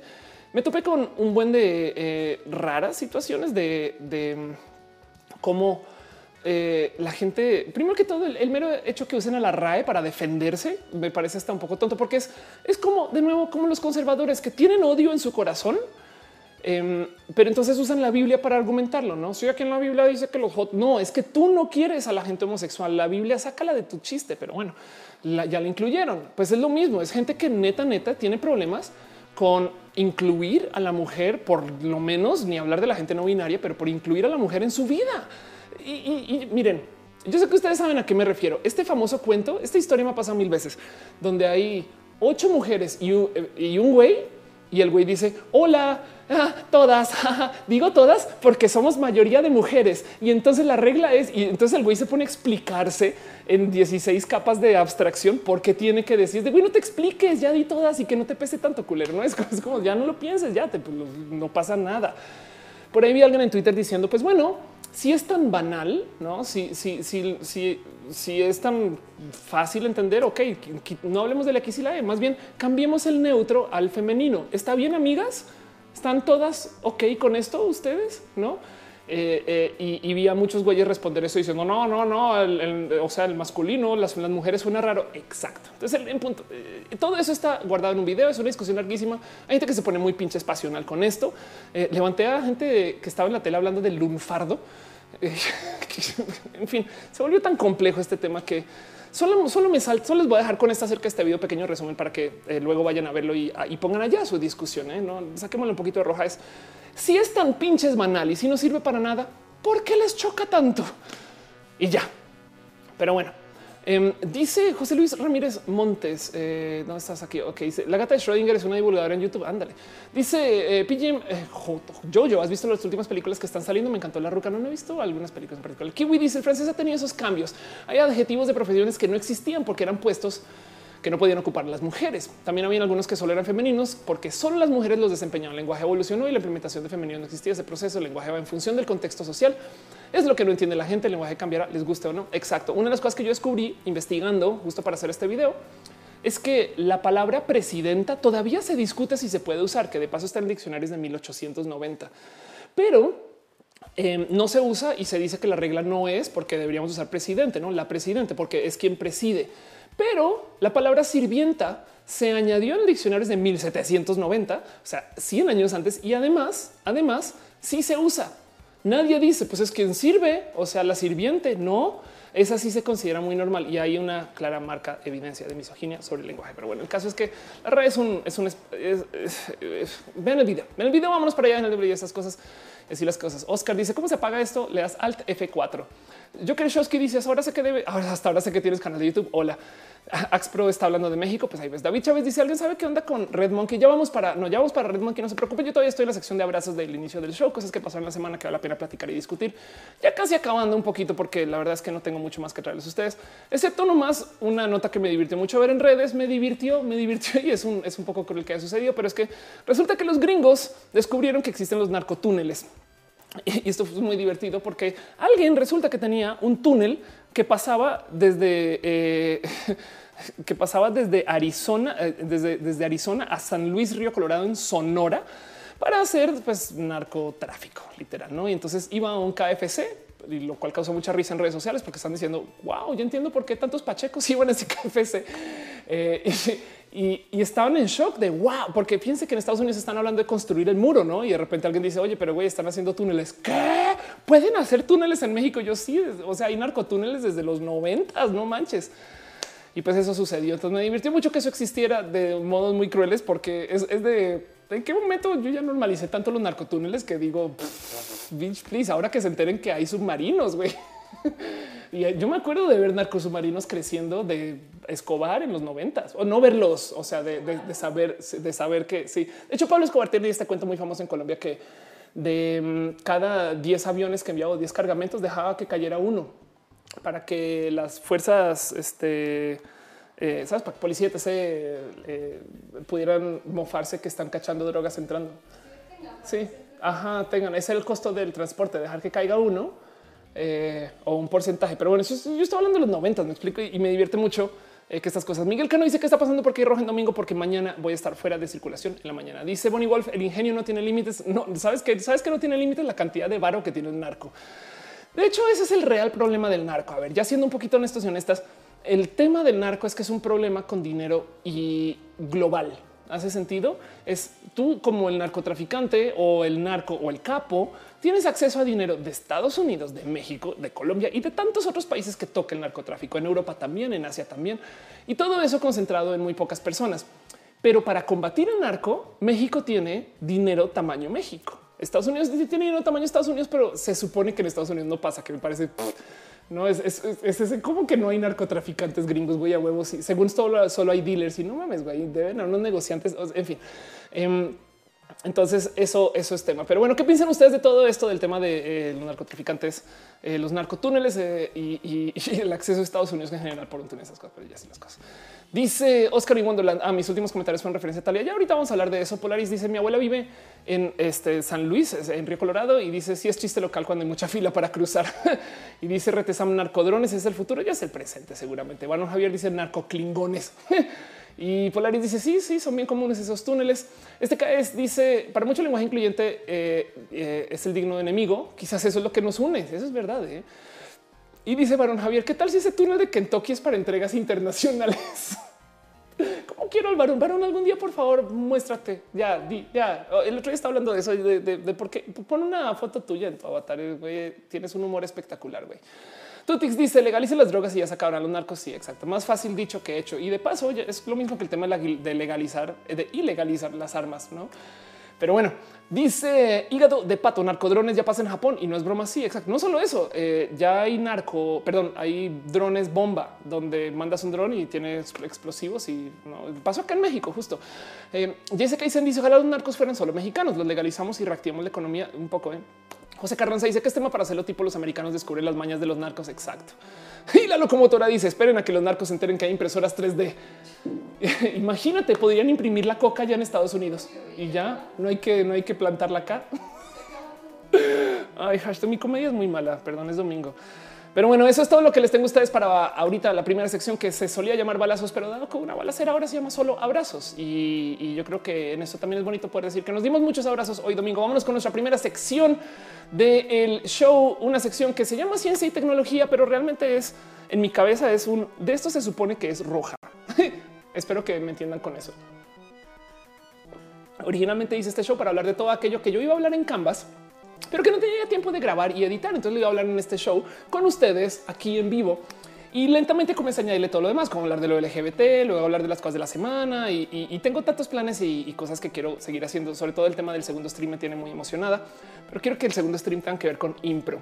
Entonces, es muy importante que mañana eh, no esté de paso, pero bueno, es nada que vamos a guardar nunca. Vamos a hablar de ciencia y tecnología. Ciencia y tecnología es básicamente las cosas que me interesan desde el tema de la ciencia y la tecnología. Y les quiero hablar de un tema que es lo que está aquí en el título del video. Pero voy a arrancar primero por acá. Vamos a, voy a tratar de agarrar el tema de, Red Monkey por otro lado, porque todo el mundo está contando la historia de Red Monkey. Para los que no saben, Red Monkey es una historia que está o estaba sucediendo en Twitter que de paso ya culminó. Si se perdió el final, no se preocupen. Hay gente que está muy furiosa con el final, pero pues para ese chiste también estuvieron furiosos con Lost y lo siento por ustedes. Pero el cuento es eh, que a mí siempre me ha llamado la atención de cómo se cuentan las historias, sobre todo en la era digital, porque existe una gran leyenda de que la gente hoy en día no lee. Y de ciertos modos es verdad y no. Si leer es sentarse a leer libros, novelas, entonces sí, la gente dejó de leer libros y novelas, pero ejercitar el cerebro para interpretar palabras, para interpretar contenido de actualidad o interpretar contenido que te haga imaginar cosas o que te transporte a un lugar o que te o que te haga trabajar como este como músculo de quién soy, por qué estoy y que te haga pensar. Eso lo hacemos todos los pinches días y mucho y con muchos métodos diferentes por fuera de lo que ya hacíamos este, cuando, cuando literal sí se leían novelas y libros y demás. Porque si ustedes se ponen, si lo piensan, si lo piensan, leemos mucho pinche Twitter. ¿Cuántas, cuántas palabras creen ustedes que han leído? No más en el chat de Roja. ¿Me explico? Piensen en eso. La velocidad de lectura que manejamos hoy es espeluznante a comparación de alguien que no hubiera leído los libros que no estamos leyendo hace 30 años. Digamos que ustedes están leyendo dos libros al año, que bajo muchas métricas es nada, aunque creo que el estándar eh, mexicano es de cuatro, cuatro libros al año o menos, no menos, menos. Punto cinco leen, eh, leen, leen punto una mamada de libros al año y entonces imagínense una persona leyendo punto una mamada de libros al año en 1980 sería una persona muy iletrada, pero nosotros curiosamente no. Y es porque sí, sí estamos leyendo solamente que los poderes de, los poderes del conservadurismo básicamente están atados de, culparnos de que la tecnología es muy mala. Y eso lo vemos en hasta en Black Mirror. Me explico. Eso lo vemos en todos lados. En la Rosa de Guadalupe se trata de agarrar cosas muy de, la, de lo contemporáneo y quitarnos el asombro por lo nuevo y enseñarle a tenerle miedo a las cosas con las que nos estamos solucionando muchas mm, como existencias en la vida. No, o sea, Twitter es una bestia horrible de manejar si le tienes miedo al hate pero vaya como es de útil para platicar con muchas personas, ni hablar de YouTube. Vean acá cómo están pasando. Estamos haciendo esta convivencia que es espectacular. O vean ustedes cómo es el lidiar por WhatsApp con una familia, no? Y entonces existe este cuento de que no, no leemos nada, no sé qué. Y la verdad es que me topé con esta estadística. De hecho, de hecho, esta estadística la tuve que buscar porque quien me contó de, de esto más bien fue Gerudito, que por si no conoce una persona muy bonita eh, un amigo este, de hace mucho tiempo desde la impro y ahora, ahora es un Instagram espectacular. Pero Jero hace unos días, a ver si tiene fotos de eso, estaba visitando Facebook. Yo creo que no tiene fotos de, su visita a Facebook, sino que lo subió a historias. Y el caso es que fue a Facebook, sí, fue a Facebook y, le dieron una estadística muy divertida de cuántas veces o cuánto tiempo hace la gente scroll viendo Facebook y dio un número. Entonces lo está buscando y me tocó una estadística no más comparable, es una medida, porque eso todo es además completamente eh, variado. Hay mucha, hay gente que scrollea mucha, hay gente que scrollea muy poco, hay gente que lee muchos tweets, hay gente que lee muy pocos tweets, pero muy pocos siguen siendo muchos a comparación de no leer del total. Entonces, eh, piensen ustedes, traten de tomar una medida mental de cuántos tweets o cuántos posts en Facebook o cuántos mensajes en general leen al día. Y esta estadística yo sé que no tiene nada que ver con México, es acá un poquito atrás de la oreja, pero pues lo que dice es que más o menos em, eh, esto para, para Inglaterra además, pero que más o menos están leyendo 22 metros de equivalente scroll por persona por día. Ok, eh, eso quiere decir que cada día digamos que yo le hago scroll mi teléfono, pues mi teléfono mide tantos centímetros. Entonces esto, un telefonazo, sumo 22 este, metros de scrollazos por día. ¿no? Y entonces ellos se sienten a hacer un cálculo de, bueno, si eso fuera solo texto, básicamente estamos leyendo más o menos, más o menos, eh, perdón, acá lo voy a mostrar, más o menos unas 62 mil palabras. Ok. Em, eso, eso este, es completamente variable según cuánto lees, cuánto no. Pero eh, esto de paso, dejarle 62 mil words más, esto será, espero, esto es como al año, no. Pues bueno, evidentemente varía si tienes el teléfono eh, grande, pequeño, si, lees este con, eh, no sé, la, tipografía en grande, pequeño, etc. Pero piensen ustedes que son miles de palabras. Técnicamente estamos leyendo más o menos el equivalente a una pequeña novela diaria, eh, quitándole, poniéndole, moviéndole, ¿no? Y entonces dice Oscar y claro que sí, la rosa es el Black Mirror mexicano, exacto. O el Black Mirror es la rosa estadounidense, o bueno, británica, bueno, estadounidense. Dice 83 me decepcionó el final de Red Monkey. Ya vamos para allá. La Tutix dice: Bueno, no creo por nada en el analfabeta de ahora no está aumentando, no sabe leer, escribir, sino quien no sabe otro idioma puede ser. Em, y dice Daniel Locke: eh, palabras es poco un día, son 250 páginas, 250 páginas que se están leyendo. Eh, si eso es por día, me parece igual muy volado. Si es por mes, como sea, es un libro al mes, no? Entonces sigue siendo mucha lectura y, y yo traigo eso porque si abrimos la mente un poquito de este famosísimo cuento de que no estamos leyendo, nos topamos con que sí hay muchos modos en los que hemos cambiado el cómo consumimos la información. Entonces, de nuevo, tenemos cosas tan bonitas como vivos en YouTube, que de paso en Instagram es aún más loco, porque no solo es un vivo, sino que puedes tener multivivos, puedes tener varias personas que están hablando en sus Instagram que luego se atan en uno en particular y los chats se cruzan y eso también es una locura. Piensen ustedes que hay gente que está viendo este show en Twitch, otros en YouTube, otros en Mixer, otros lo ven en SoundCloud, que es la versión de audio que no sé si sabía que existe y otros lo escuchan. Bueno, también los de SoundCloud lo escuchan, pero otros lo escuchan en iTunes vía podcast. Entonces son muchos, es muy multimodal. Además, hay gente que lo ve en YouTube desde el recalentado. Un abrazo a la gente que está viendo esto no en vivo y yo sé que son muchos de ustedes y qué bonito que se den chance de escucharlo o verlo en el recalentado.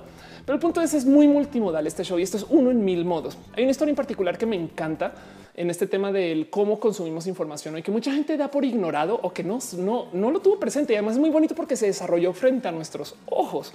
Y es la historia de Pictoline, conocido en México por algunas personas como Pictoline. Pero Pictoline es básicamente eh, este sitio que eh, hace infografías. Entonces, antes de Pictoline, justo lo más como que lo que más se movía en redes era eso, infografías de todo tipo de información que la gente iba tratando de resumir como una hoja y había como un estándar de cómo hacer las infografías, estas cosas. Pues Pictoline es, el trabajo de este Eduardo Salles eh, en Twitter como Sallesino, em, quien yo creo que lo mencionado acá varias veces, pero Sallesino eh, es eh, aquí está director de Pictoline, aún un autista del alma, un artista espectacular que antes hacía y le tengo mucho cariño además porque tiene un humor eh, me, muy aterrizado, pero antes hacía una cosa que se llamaba el eh, cinismo ilustrado. A ver, aquí está sin cinismo ilustrado. El cinismo ilustrado básicamente era una tira de cómics, no? Donde él eh, pues, pues, pues, presentaba su comedia. Perdón, yo creo que mejor si esto. Él presentaba su comedia em, de estos modos en dibujo. Entonces, lo que comenzó a hacer para Pictoline es básicamente presentar el cinismo ilustrado de modos un poco más educativos y entonces hace este tipo de artes que ya lo han visto que ya se volvió un pinche estándar. Es una locura ver cómo ahora los noticieros periódicos, em, hay influencers que lo hacen. Eh, no sé, de repente se volvió como una muy normal ver este tipo de trabajo y, y donde yo sé que es copia de Pictoline es porque Pictoline usa un estándar de colores muy único, muy, muy único. Em, y, pues también tiene que ver porque pues, una de las artistas también acá eh, que, que, trabaja o trabaja con Pictoline hace una cantidad de trabajo también por fuera, también usando este como esquema de colores. Y el caso es que como que caricaturizó, caricaturizó un poquito el cómo presentar la información y fue espectacular. Pictoline es un negociazo, es, hace todo tipo de trabajo bonito.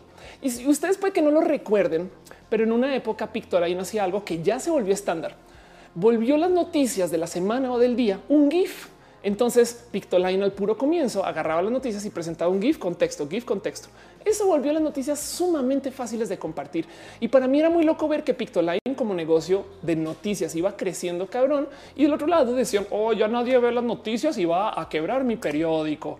Pero es que los periódicos están atrapados en el negocio de la venta del papel. Me acuerdo que cuando ganó en las elecciones el Bronco en Monterrey, em, un amigo que estaba allá, documentalista, logró conseguir una entrevista con el Bronco el mero momento que él declaró la victoria. Así, pum, lo, grabó, sacó la cámara, lo grabó, toma, señor Don Bronco, no sé, ya aquí ganando tal y tal.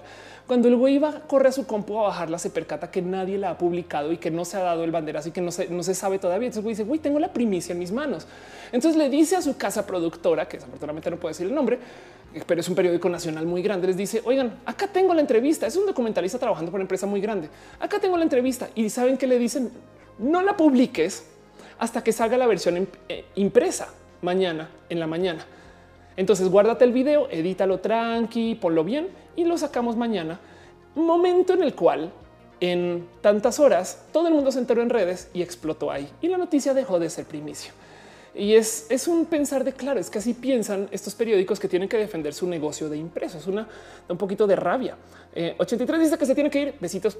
Do el cupo dice ver el video de Pepita mañana. Ah, chinga madre. Pepita está subiendo cosas ahorita. Perdón. Por eso también tampoco no me gusta publicar los domingos, porque los domingos se volvieron muy, muy llenos de, y, y yo creo que vale la pena darle su lugar a cada quien. Pero bueno, Em, dice Isa Tortuga, ¿podrías platicarnos cómo monetiza Pictoline? Bueno, Pictoline hasta donde yo tenía entendido no necesariamente hace contenidos patrocinados, o sea, no, pero, pero sí, yo sé que sí de vez en cuando si te fijas, a veces sí, sí mueven algunas marcas, algunos proyectos, algunos temas en particular y me consta que tienen inversión sobre el medio en sí, o sea, le pertenece a una casa de producciones.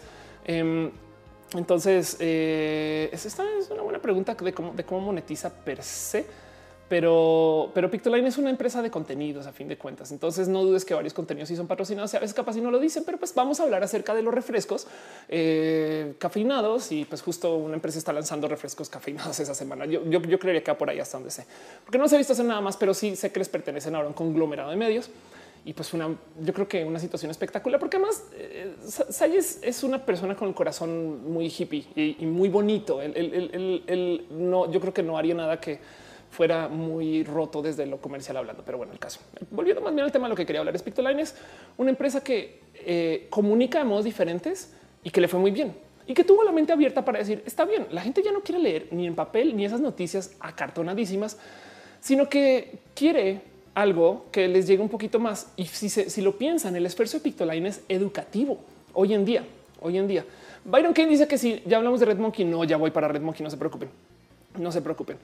Pero el cuento es que hay algo está pasando con el cómo se comunica el periodismo, cómo nos comunicamos en el Internet y cómo se comunican las ideas en general. Porque eso es un, pequeño fenómeno que eh, lo presentó Vox, creo que el año pasado, una cosa que dice this is fine, this is fine. Si lo piensan, eh, pasan muchas cosas en las noticias y el formato de presentar las noticias es completamente seco. A ver, si ustedes ven un noticiero, el güey puede estar presentando desde el tiroteo en Estados Unidos hasta el cómo una perrita logró salir de estar atrapada bajo un árbol y con ayuda de un eh, vecino muy, muy cariñoso y, dadivoso lograron sacar la perrita, la pusieron ahí y la presentan más o menos con el mismo sistema estoico. De hecho, es muy normal ver cómo los periodistas no tienen acento. O sea, si lo piensan, un periodista colombiano tiene un acento muy neutro comparado con un periodista venezolano, ecuatoriano o mexicano. Yo sé que a veces hay algunas cosas que se quedan por ahí colgadas, parecería que hay más mostrario de regionalismos en las chicas del eh, clima, pero, pero los periodistas además les encanta borrar su acento en cómo presentan. Y entonces hay algo que está pasando con la era en la que vimos hoy, donde de cierto modo para comunicar eh, se volvió muy importante tener marcas personales. Y esto es algo que yo digo em, en, mis, eh, en, mis, en mis conferencias y en mis cuando, cuando yo voy a enseñar esto, voy a ver, si este video a ver Perdóname a ver si va, a dar chance a ver si esto, esto, esto capaz si no se va a escuchar, pero vamos a hacer un valiente intento porque escuche listo. Perfecto. Les voy a mostrar un video. Em, pero es que hace rato que no pongo videos de la compu. Les voy a mostrar un video de, cómo qué tan roto está el sistema de, presentar las noticias. Y ya, les explico por qué ata esto con Red Monkey. No se preocupen, no es un código secreto Red Monkey tampoco de paso. Pero miren, esto es un, es un noticiero em, en Estados Unidos. Y la verdad es que más que noticiero, son muchos noticieros. Em, y espero que se escuche más o menos bien pero no, perdón. Espero que se escuche más o menos bien. Pero el cuento es vean cómo usan el mismo pinche lenguaje. Ok, entonces están presentando las noticias y dicen las mismas pinches cosas. Es bien pinche friki, es muy asustador. More alarming, some media outlets publish these same fake stories without checking facts first. The sharing of biased and false, false news has become all too common on social media. More alarming, some media outlets Espero que se escuche más o menos bien.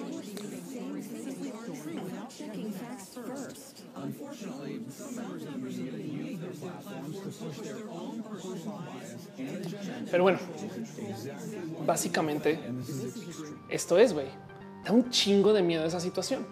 Em, es por qué pasa eso? Porque todos los periodistas están leyendo prompter güey, y además mantienen un formato neutro de presentación casi que llevado al tiempo. Es una locura, güey. Perdón, dice ciencias naturales que lo traduzcan. No, no hay por qué traducir. Bueno, sí lo debería traducir, pero el punto es que están diciendo exactamente lo mismo todos.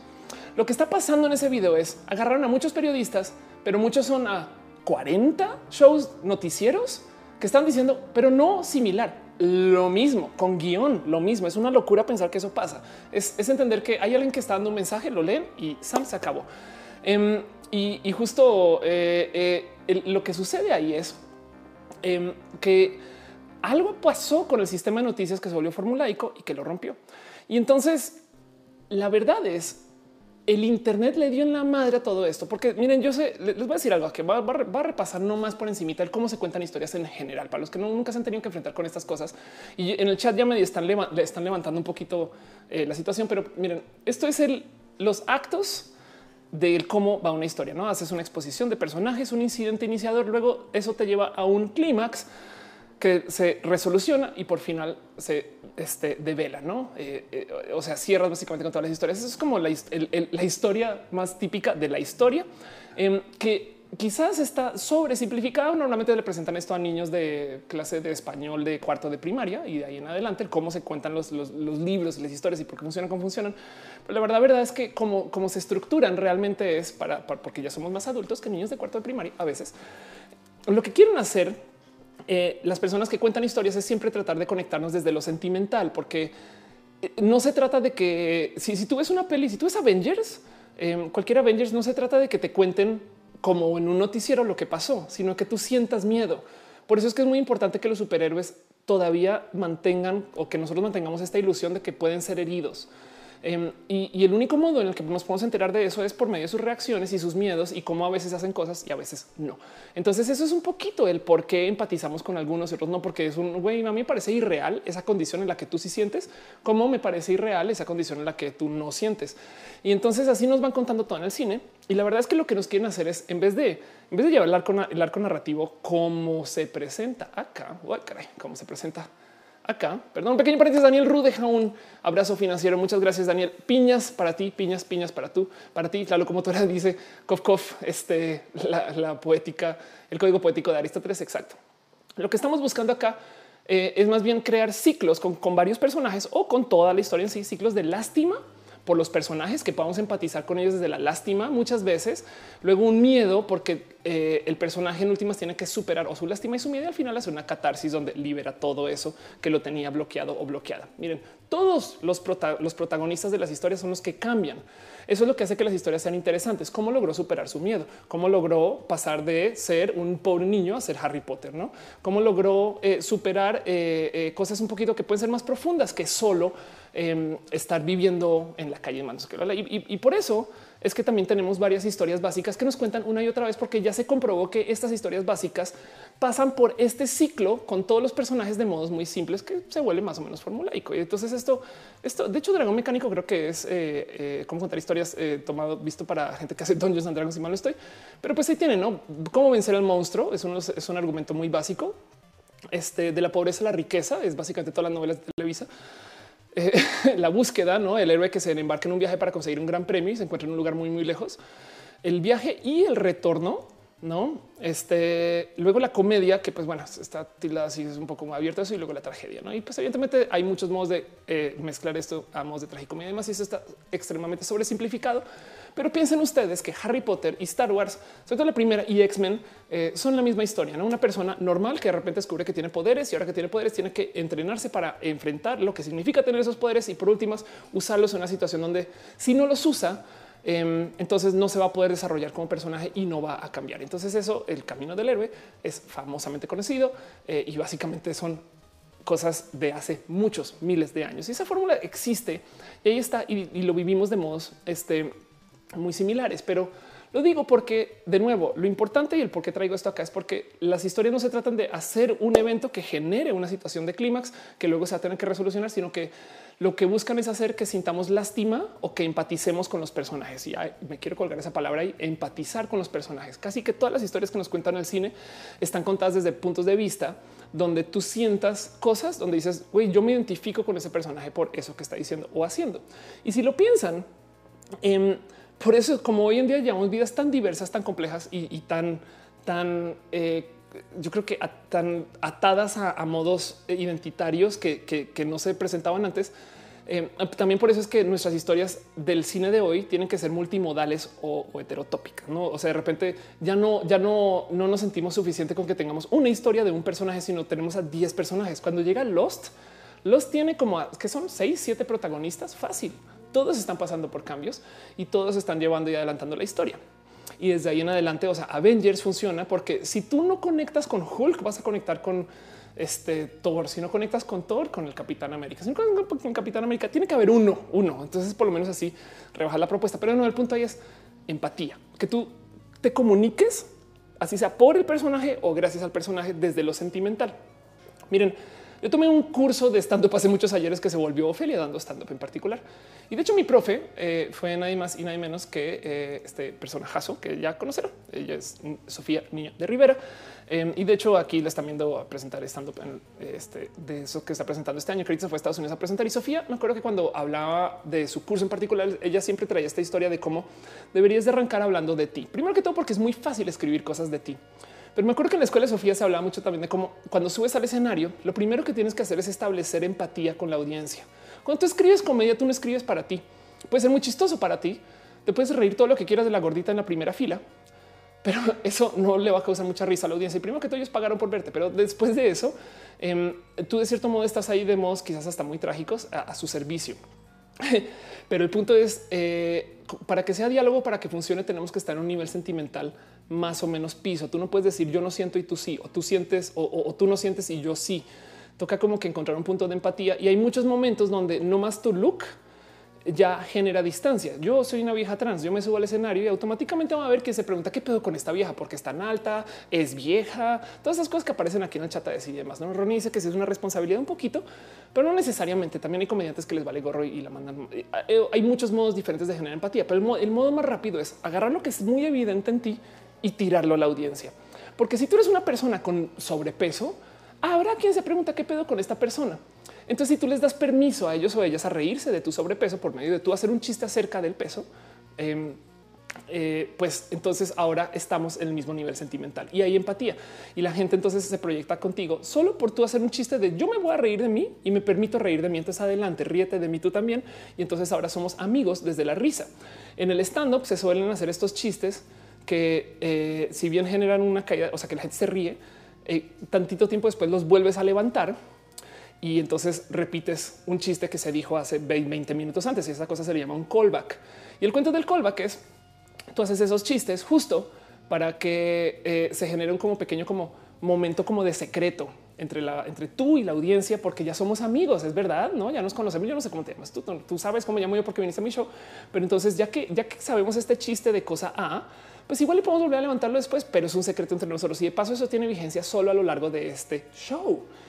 Y eso es parte de justo esos procesos de generar empatía. Y lo digo porque justo tenemos una rarísima situación gracias al Internet donde em, la gente ya sabe que las empresas pueden mentir, ¿no? Ok, Dalma Sánchez dice que si hablo de Nanet, Nanet, por ejemplo, es un gran ejemplo de alguien que genera mucha empatía, donde también está tratando de comunicar algo que es totalmente activista. Pero bueno, a lo como te dice, la reflexión dentro del stand up de la chica que nos recomendaste hace unas semanas se me hizo muy sad. ¿Cuál fue? Ojalá me puedas contar. Bueno, Ronnie dice es una responsabilidad generar empatía sana, saber llevar el mensaje, cómo lo logras, te sientes bien contigo y todo es preguntado en buen pedo. Exacto. Kiwi están hablando de piñas. Eh, Sam dice es como un caso de, de commodities. ¿De qué hablan? Um, Kiwi dice es empatía la clave del éxito en Twitter. De hecho, es la clave del éxito en la comunicación y porque fíjense que es muy difícil. Y esto es algo que yo he dicho 100 mil millones de veces en un chingo de shows, pero es muy difícil confiar en la gente. Punto. La neta, neta, yo a veces he tenido momentos de preguntarme, ¿esta persona sí existe? ¿Sí existe? Miren, hace como 10 shows fácil hablé de esta cosa que se llama los deep fakes, que es un software de inteligencia artificial que se está usando para reemplazar tu rostro en el rostro de alguien más. Considérenlo como los filtros de Instagram, pero pro. Imagínense si ustedes pudieran agarrar el rostro de Ofelia y ponerlo encima del rostro de cualquier actriz famosa en Avengers y entonces que se vea bien. Acto seguido, Ofelia está en Avengers, ¿no? Eh, piensen que alguien haya que alguien haga eso de modos profesionales. No eh, este em, un actor de Avengers que no estuvo porque se, chingó la rodilla literal, tuvo un accidente en algún momento y entonces no grabó por un tiempo y usaron una versión inteligencia artificial, pues bueno, una versión CGI Ah, en Fast and the Furious también pasó, exacto, ¿no? Entonces, eh, eso, eso, eso es una, es una realidad. Y ahora pensemos cuántas veces nos habrán hecho eso golazo, que nunca nadie se enteró. Bueno, eso ahora eh, existe una tecnología que se llama deepfakes. Nomás les quiero mostrar. Esto es el último como logro de deepfakes. Lo encontré hoy. Ya están haciendo reemplazos no solo de cuerpo, de cara, sino de cuerpo completo. Esto es un video prototipo, por así decir, pero em, literal lo que están haciendo es, ah, caray, un anuncio es lo que están haciendo. Y lo que están haciendo es reemplazando un video de alguien bailando que fue totalmente sacado de YouTube y luego lo reemplazan eh, encima de eh, la imagen de una chica que está en su oficina. Entonces, a ver, les explico qué está pasando. Acá arriba a la izquierda hay un video de baile, que es un video de baile súper genérico. Abajo a la izquierda tiene el cómo lo detecta el software, no cómo está como construido el ah, ok, esta persona está teniendo más o menos esta posición. Y luego en el centro está esta mujer en su oficina, donde ella literal se grabó muy pobremente. Eh, saben, como que tomó una toma así como mal iluminada y desde ahí entonces ella ya se está moviendo como se detecta desde la fuente. Entonces, esto es el total titereteo de cualquier imagen. Y pues yo sé que se ve que tiene, eh, o sea, tiene como, véanlo así, tiene mejor fidelidad que un holograma de, Star Wars. no es, es, pensar en, lo poderoso que puede ser que una, una bailarina que sepa bailar re bien es quien es grabada, pero usamos el rostro de Natalie Portman. Y entonces ahora ya Natalie Portman no tiene que aprender a bailar para sus pelis. No? Esto es bien pinche poderoso y peligroso, güey, porque así como nos reemplazan eh, rostros y demás, y aquí lo muestran, oh, sí, mira, podemos hacer estos tipos de caminos. Que imagínense cuando haya un caso de eh, no sé, presidente Maduro seguirá vivo, ese tipo de cosas. Como que eso puede suceder después. Y el caso es que, miren, yo hablo mucho en mis conferencias de cómo hoy en día ya sabemos que nos mienten las empresas. Hay una cantidad de motivos detrás de eso que lo presenta la conferencia. Suele ser que es un tema muy postmodernista, ¿no? que confiamos poquito en las instituciones y, ya voy para Red Monkey, lo sé. confiamos muy poquito en las instituciones, pero el cuento es que em, confiamos mucho más en las personas y en lo que digan las personas y en cómo comunique la gente y en lo que eh, representa que alguien firme eh, un comentario. Esto es de paso es el por qué los influencers les va tan bien. Miren, yo hablo mucho en mis conferencias de cómo Apple gasta una cantidad ridícula de dinero para lanzar productos. Para lanzar un nuevo teléfono, primero que todo, te dan un anunciote en vivo o si es que no te dejan ir al anuncio, que es en un teatro donde se suben los creadores de cada fragmento del teléfono, casi casi, donde te explica el artista general de por qué eligió ese material en particular y qué lo inspiró ese día que salió a caminar enfrente del árbol que está enfrente de su casa, que era un cedro y por eso entonces la tecnología se llama Cedro 2, donde eh, tiene eh, un sistema robusto y flexible a la vez como los cedros y todo eso te lo cuentan con una pasión increíble para luego decirte qué hay adentro y por qué y dónde viene y cuánto va a valer y dónde lo consigues. Y si eso no fuera suficiente, luego te lo ponen en las tiendas para que vayan y los, lo toques y, lo peses y, lo midas y, sabes y tengas como que tu propia opinión de cómo es el nuevo teléfono y cómo funciona y con qué conecta.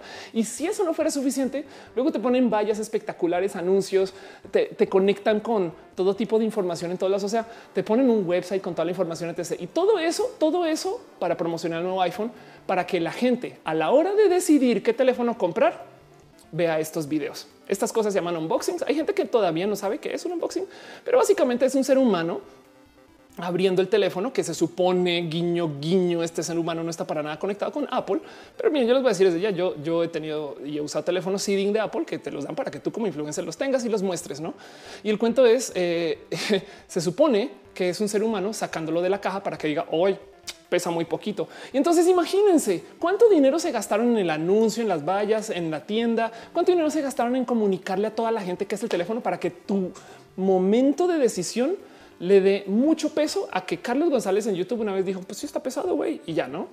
Em, Edgar Chávez dice que Roja se ve eh, muy bonito. Ay, qué bonito, qué chingón. Varón Javier dice esa, tecnología con el Kinect. Ándale. Edgar Chávez dice si reemplazan bailarinas por otras personas, al rato reemplazarán asesinos por inculpados en videos judiciales probatorios. Exacto. Em, entonces, eh, sí, total, ya sé, puse, puse este, en fin. Eh, el caso es que la gente confía más en las marcas personales hoy porque por un lado las empresas ya no están haciendo sus cosas. Si, si, si yo quisiera hacer una tablet, que es un ejemplo que doy mucho en mis conferencias, si yo quisiera hacer una tablet y diseñarla, pues yo consigo un proveedor chino y la hago y adiós. Si Noelia quisiera hacer una tablet, ella también puede conseguir un proveedor chino y entonces ahora tenemos la tablet de Noelia versus la tablet de Ofelia. Yo tengo una capacidad de comunicación diferente a la de Noelia y entonces yo voy a tratar de venderla por un camino, ella lo va a tratar de vender por otro camino. Pero si, si lo piensan, el diferenciador entre mi tablet y la de Noelia es nuestra capacidad de RP, no el producto. Y eso es una realidad para una cantidad ridícula de productos en existencia ahorita. De repente resulta que eh, teléfono A y teléfono B pues son muy similares, güey. Pero la diferencia es que Samsung tiene más varo para comunicar que Huawei o al revés. Y, eso que Samsung y Huawei desarrollan sus propias tecnologías, pero aún así son medio reemplazables. Entonces, como las empresas ya no tanto hacen sus productos, sino dependen de otros, tampoco se responsabilizan cuando hay fallas. Y el caso es que sabemos que nos están mintiendo por izquierda, por derecha. Yo necesito que alguien me diga que sí sirve o que no sirve, porque yo no voy a comprar una compu de Apple si va a tener problemas con que se caliente el procesador, no sirve a la no sirve a su máxima capacidad, ese tipo de cosas, no? Em, es, es, es, es una como realidad de la comunicación de hoy que le dio mucho peso a la marca personal. Entonces, entonces, no más para resumir todo lo que estaba diciendo, porque ahorita voy a Red Monkey. De repente tenemos que los periódicos noticieros y comunicación formal de noticias se volvieron completamente secos y asentimentales, estoicos. A mí me vale madre si robaron el Banco Nacional o si, no, si alguien entró aquí el Banamex de la esquina y entraron con armas y un tanque, o si estamos rescatando a un perrito de abajo del árbol que se quedó atrapado porque una vez se tropezó. Yo lo voy a presentar como periodista, yo lo voy a presentar del mismo modo más o menos estoico. Hay momentos muy divertidos donde los periodistas están obligados a romper su personaje, que es cuando se caen en hoyos y estas cosas, ¿no? Sumámosle del otro lado que eh, existen estos eh, como momentos de como empresa de pérdida de realidad, ¿no?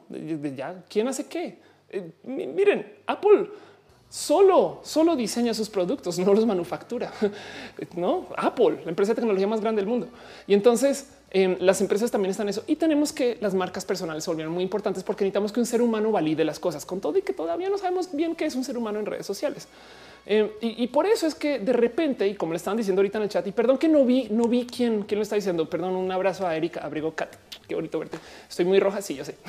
Em, eh, por eso, que es algo que están diciendo ahorita en el chat, es que tenemos un boom en las noticias con opinión.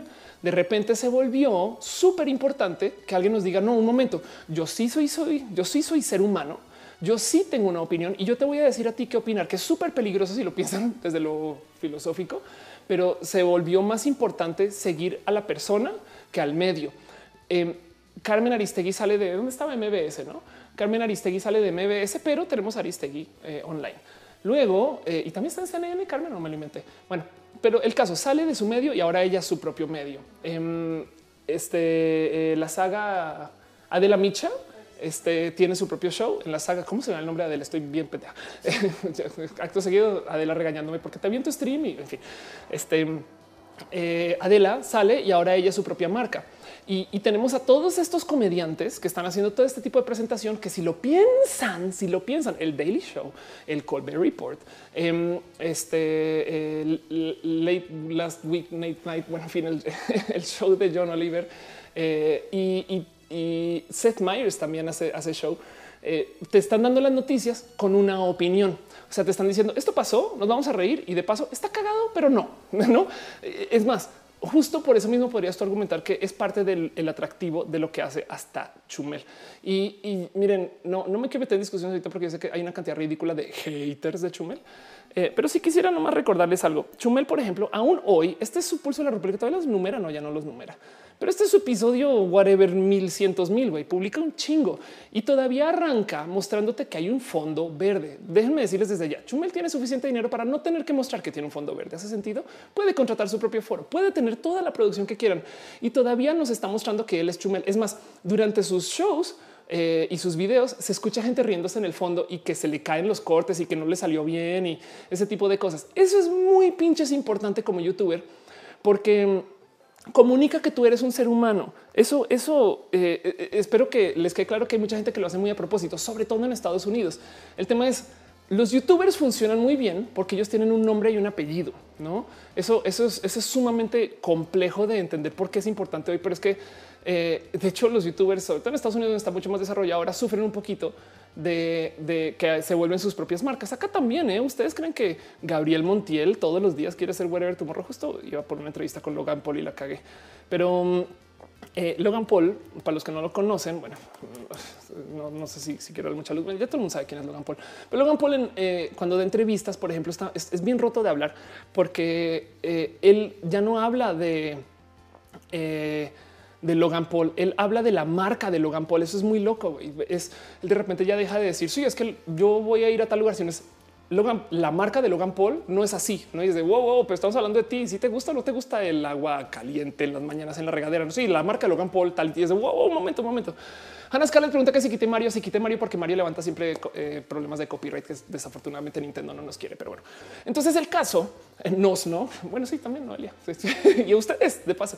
El caso es em, eh, los youtubers también están jugando este juego de ser marca, pero y bien pueden no serlo. Es más, piensen ustedes, si no me creen con el caso de Chumel, piensen ustedes cuánto varo tiene Logan Paul, güey. Logan Paul es una persona muy millonaria y vean cómo todavía graba guiño, guiño desde su casa, güey. Este güey puede pagar todos los foros que quieran, pero no, está grabando de algo que parece que supuestamente es súper formal. Y eso es muy importante porque vivimos en la época de la marca personal, donde nadie va a redes sociales. Y es que guarden, esto en algún lugar en su corazón. Nadie va a redes sociales a buscar contenidos épicos. Van a buscar a personas porque es de lo poquito que queda en lo que confiamos. Eh, eh, parte del motivo por el cual Instagram eh, funciona mejor que Twitter en cuanto a dónde está nuestro corazoncito es porque sentimos que es más difícil que nos engañen si, si, si están subiendo historias. ¿Hace sentido? Nadie sabe quién chingados es el guarromántico. Yo creo que estaba en la misma habitación que el guarromántico una vez, porque me dio follow después de una vez que tuiteó algo, un tema muy similar. Eh, eh, pero em, sí sabemos que es una persona súper falsa. Pero si guarromántico estuviera en Instagram, bien, bien podrían decir, yo sé más o menos dónde sé eso, no sé qué. Entonces, la gente que sube sus fotos a Instagram sentimos que no son tan falseables y por eso yo creo que le va mejor a Instagram. Además que el método de comunicación es un poquito más personal. Entonces, es bien tonto porque sabemos que todas las fotos son falsas desde que sonríe y eso ya lo he hablado varias veces, pero el cuento es que la gente va a las redes sociales a buscar gente, no va a buscar marcas, no, y tampoco va a buscar contenidos épicos. Yo sé que el pulso funciona bien para tomar el caso de este Chumel, pero la verdad es que estamos viendo a Chumel y hay quien se siente amigo o amiga de Chumel. Y yo creo que eso está bien dentro de cómo nos comunicamos. Es un poco raro. A mí me parece muy divertido encontrarme con ustedes por fuera de este stream. Ayer que estaba justo en León, me topé con muchas personas que me conocen de roja y entonces es espectacular porque son momentos bonitos de darnos abrazos. Pero el punto es que si yo estuviera haciendo otra cosa que no es roja, es muy probable que algunos de ustedes vengan o del otro lado. Si lo ven así, si Chumel se presenta para hacer stand up, ahí van muchas personas.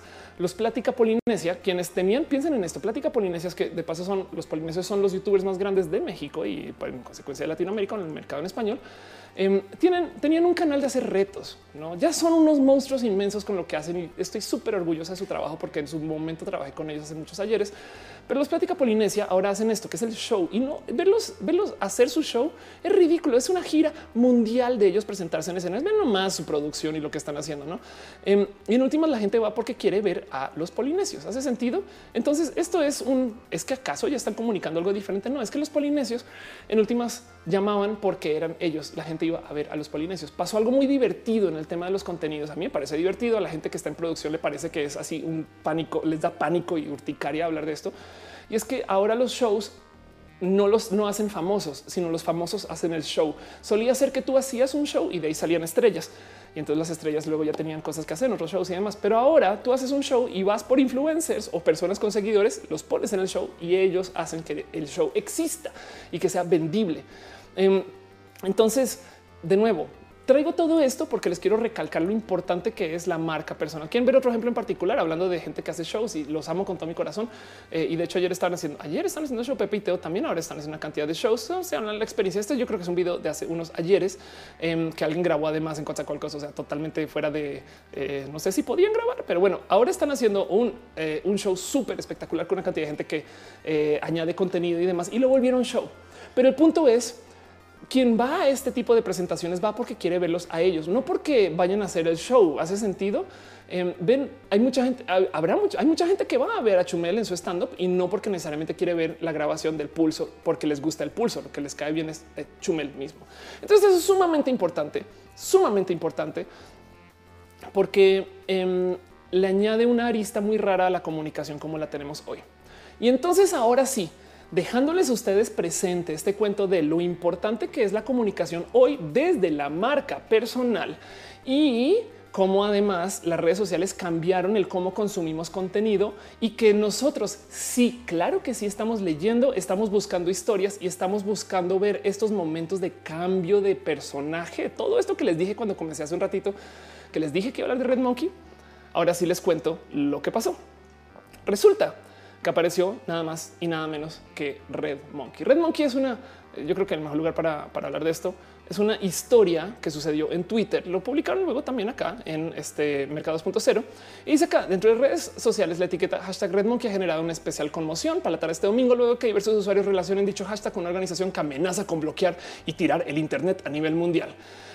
De acuerdo con Tweet Rich, los últimos 100 mensajes incluyen hashtag ha generado más de este 100 mil impresiones, o sea, fue un hit total. Y el cuento lidia con esta historia de Nela García. Entonces, les voy a decir algo. Primero que todo, ya he visto varias de estas historias. Em, esto, cuando yo lo vi en su momento, no me saltó como algo así de hoy, pero mucha gente sí se enganchó con esta historia. Pero es básicamente Twitter, follow a Nela. Básicamente apareció esta noticia. Yo les voy a decir dónde se me rompió la ilusión conmigo y es en el hecho de que este Photoshop este Photoshop no tiene brillo de pantalla, o sea, no refleja vidrio, no traten ustedes de tomar una foto así de su celular, güey, es imposible. Se va a ver un tantito de detalle que hay una imagen encima del teléfono. Entonces, claramente se vio un hashtag evidente Photoshop y desde ya dije, ok, esto es falso. Que luego, entonces lo cometí el error de dejarlo pasar porque cuando ya se volvió grande fue un, es neta que eso se volvió una cosa y sí se volvió una cosa. La historia, en palabras más y palabras menos, se trata acerca de cómo una chica se encuentra con un teléfono y el teléfono está lleno de misterios, está desbloqueado, tiene una cantidad de redes sociales y una cantidad de temas que a medida que va descubriendo y vas investigando más, em, va, vas dando con una, perdón, vas dando con una historia, caray, pues todo lo que no era. A medida que te vas, vas investigando más, vas dando con una historia acerca de una persona que estaba perdida, pero no, pero sí, pero no. Denise Álvarez dice que se tiene que ir porque eh, eh, que le gusta el maquillaje. Ay, gracias. Ok. Coque Ross dice no es un artista rara. Los fans les gusta hacer contacto con sus ídolos y los influencers y ven más como personas a los cuales se sienten más cercanía y no como un producto fabricado. Totalmente de acuerdo. Dice Retesame estoy dando noticias ecológicas en vivo los sábados del conocimiento en civil cualquiera. Algunas personas les gusta que mi visión, otras creen que yo no debería dar opiniones porque estoy en áreas afines. Yo, mira, yo no tengo nada que ver con todo lo que hablo en roja y vea. Pero bueno, el caso es em, este que eh, el cuento de esta, de esta mujer fue, es un cuento em, sumamente profundo que se fue desarrollando y como están diseñadas estas historias, porque eso es lo que es, te trae a ti como consumidor o como lector a la historia. Entonces es una espectacular propuesta acerca de un gran misterio de eh, todo lo que venía atado con ese teléfono que consiguió que la gente fuera a una dirección en Madrid y tomara fotos en Madrid, que consiguió que la gente tratara de descifrar códigos secretos, que hablara de eh, este. En algún momento se, me acuerdo que están compartiendo em, coordenadas, eh, lo buscan mapa y, iban como haciendo como sus dibujos relacionados con eh, este el, cuento de, de Red Monkey. Y el cuento es se creció un chingo, puso a la gente a correr por todos lados, hizo mucha actividad de comunicación y eventualmente cerró mostrando una escena de credits así, tal cual. Al puro final de la historia llevó a todo el mundo a un conteo regresivo a un website y el conteo regresivo, de hecho, Eh, eh, creo que aquí está el conteo regresivo, pues se quedó por un rato y mucha gente hasta se saltó un poquito con qué, qué, qué chingados va a aparecer cuando se acaben los, días y las horas y no sé qué. Y pues pusieron un video de este es el final de la historia. Esto fue todo lo que pasó. Una producción de Manuel Bartual. Y, eso les digo que eh, para mí es sumamente entretenido de ver que suceda, que suceda. Eh, porque, perdón, un paréntesis, dice Daniela Valencia que dice quién es el que habla de cosas ambientales es Retesam, busca R E T E Retesam. Pero bueno, Wizard dice que se tiene que ir, que mañana hay clases. Sí, perdón, que vayan ustedes tranquilos, que para eso recalentado. El caso es que Manuel entonces decía, un placer escribir y dirigir junto a Modesto García el hilo de Red Monkey y Nela García. Quiero que sentemos cabeza dos segundos con esto. Una persona está agradeciendo el haber sido escritor creativo de un hilo de Twitter, un hilo, un hilo. A mí que no me digan que la gente no lee.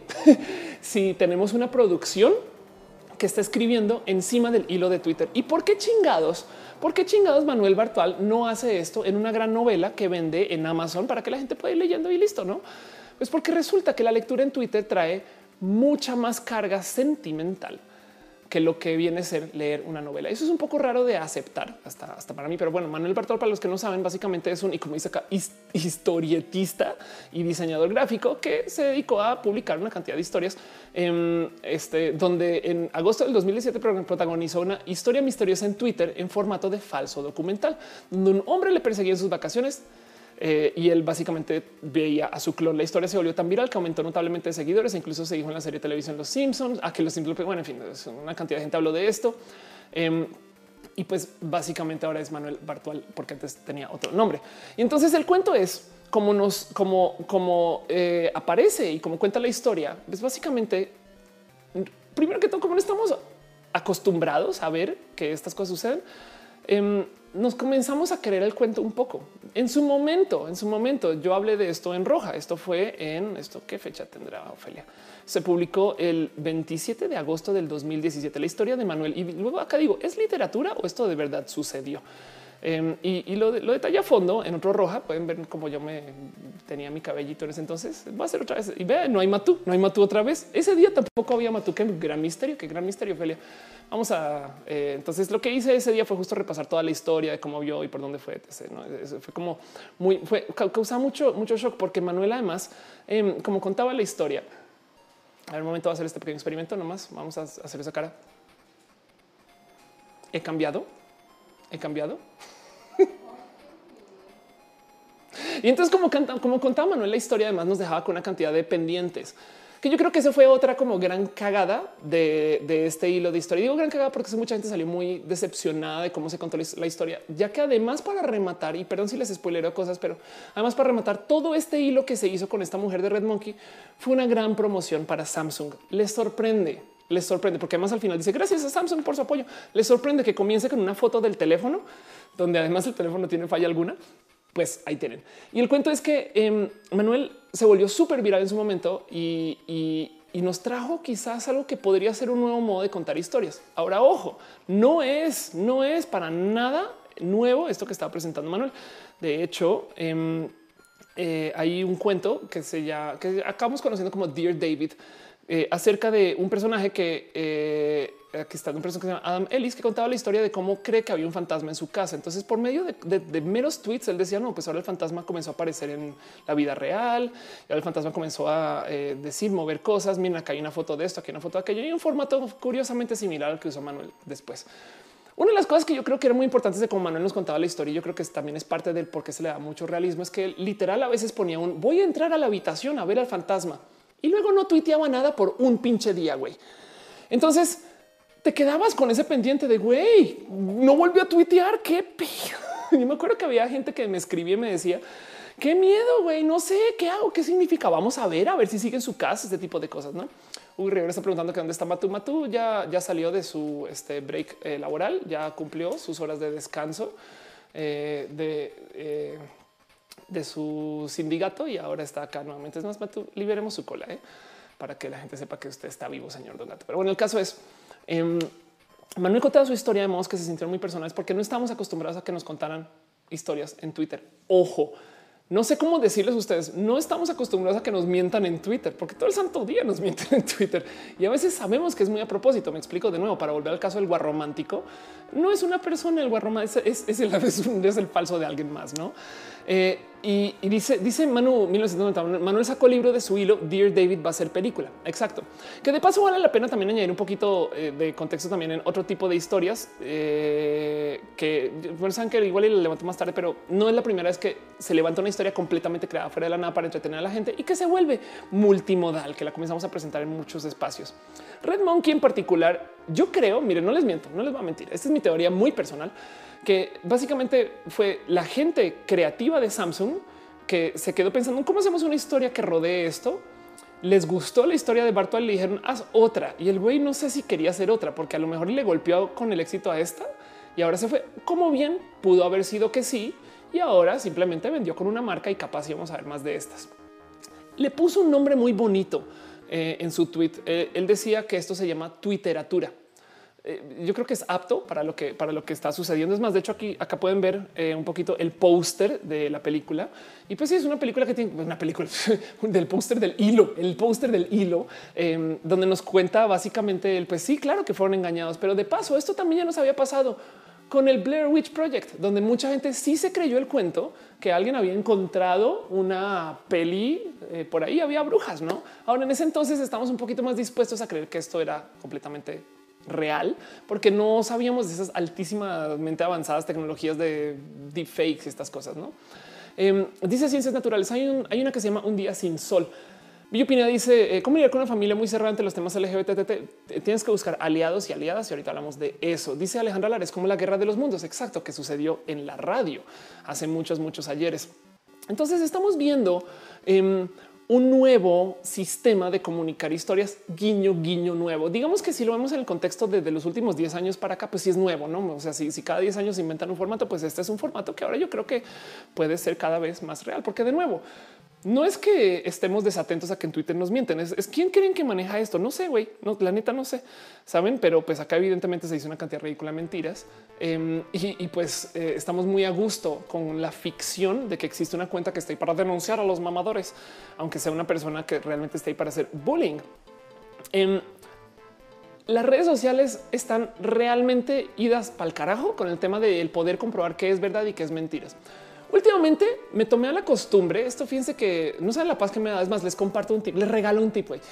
Últimamente estaba lidiando mucho con una ola ridícula de haters en redes sociales que no había tenido antes. En mi opinión, a veces para racionalizarlo y para internalizarlo, a veces digo, pues bueno, es que está pasando porque te estás dando a conocer en nichos nuevos. Qué bueno. Y eso es parte del presentarte en espacios donde no te conocen.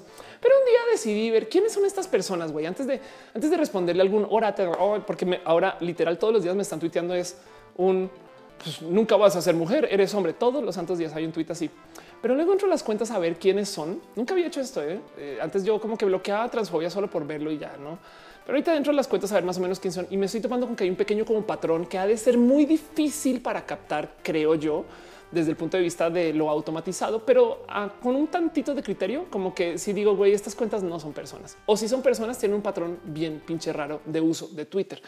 Hoy por cosas de la vida, Em, me eh, bueno, eso pasa mucho. La gente de político que eh, a quien les tengo mucha estima y parece que ellos también a mí a veces me arroban o me incluyen o me etiquetan en algunos de sus posts, seguramente porque quieren que les dé retweet, no? Pero bueno, este es un tweet en particular porque son cosas este, que son muy pro LGBT y demás.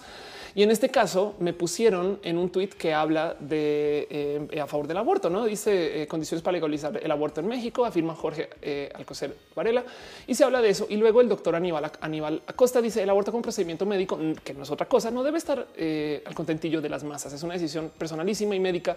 La moral y la religión están fuera de toda discusión. Y el pobre doctor Aníbal no han hecho más que tirarle hate como me lo tiran a mí, no? Y entonces, miren, nomás para por aquí me puse a responder cositas de vez en cuando, pero em, me, comencé como a asomar rápido por estas cuentas. Por ejemplo, aquí mi estimado doctor es muy lamentable que piense y se siente así. No sé qué Carlos Jiménez con una cuenta que tiene un avatar de la bandera de México, pero vas a su cuenta Y si se fijan, es una persona que le da retweet y retweet y retweet y retweet a todo. Y es de cuándo fue la última vez que tuiteó esta persona y de qué, cuándo, que lo último que tuiteó, qué fue. Me queda claro que esto es un bot de retweets, güey. Y, además, miren, no quiero decir que son bots hechos por las personas a quien le dan retweet. Bien pueden estar haciendo eso para no más mantenerse activos dentro de Twitter. Bueno, agarrar este eh, eh, otras cuentas así como en particular. Eh, Monidav C, que tampoco tiene avatar o bueno, tiene avatar falso Vean, retweet, otro retweet. Acá puso un comentario con hate, pero luego retweet, retweet, retweet. Y son cuentas que eh, si se puede pensar de repente los comentarios que tienen comenta pésimo servicio de transporte. Entonces son random cuentas em, que literal están ahí como para aventar hate. Me levanté a cuatro par por si no los volví a encontrar, porque como, como siguen tuiteando sobre ese, ese post del aborto, pero no me les muestro. Esto es antipeje 100% y miren retweet, retweet, puro retweet, güey, puro retweet. Y cuando postea cosas, son cosas que vienen desde el comentario de odio. Luego em, acá hay otra, eh, a Carlos Jiménez ya la mostré eh, y aquí, caray, esto ya a lo mejor ya fue no Fernando Rodríguez, aquí está, no otro retweet, retweet, retweet. Entonces vean, ahí les encontré que fue cinco cuentas en total que tienen el mismo patrón de navegación, la misma cantidad como de contenido general generado por ellos o ellas y que además justo está posteando hate. Y además que no se les olvide que ese texto puede ser autogenerado también, ¿eh? no porque está escrito algo por la cuenta quiere decir que hay un humano al otro lado. Bien existen los chatbots, bien pueden estar generando tweets de odio para publicar. Em, y el problema ahí es que hay que tener una cantidad ridícula de criterio para saber si es una persona que le gusta dar muchos retweets o si es una cuenta creada para dar retweets, ¿no?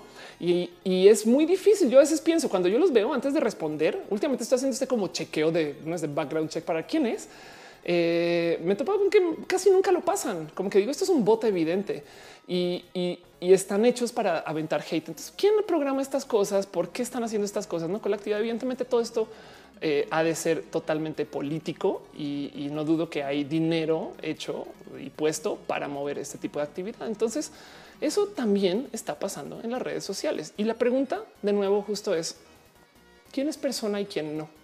El año pasado, creo, a finales del año pasado tuvimos un problema porque apareció Lady Prieta, donde ah, nos dieron un video de un caso en hate en redes sociales que resultó ser totalmente fake. Y entonces en eso, eh, como les decía, estamos pasando por este tema de la era de la eh, falsedad y de la verificación.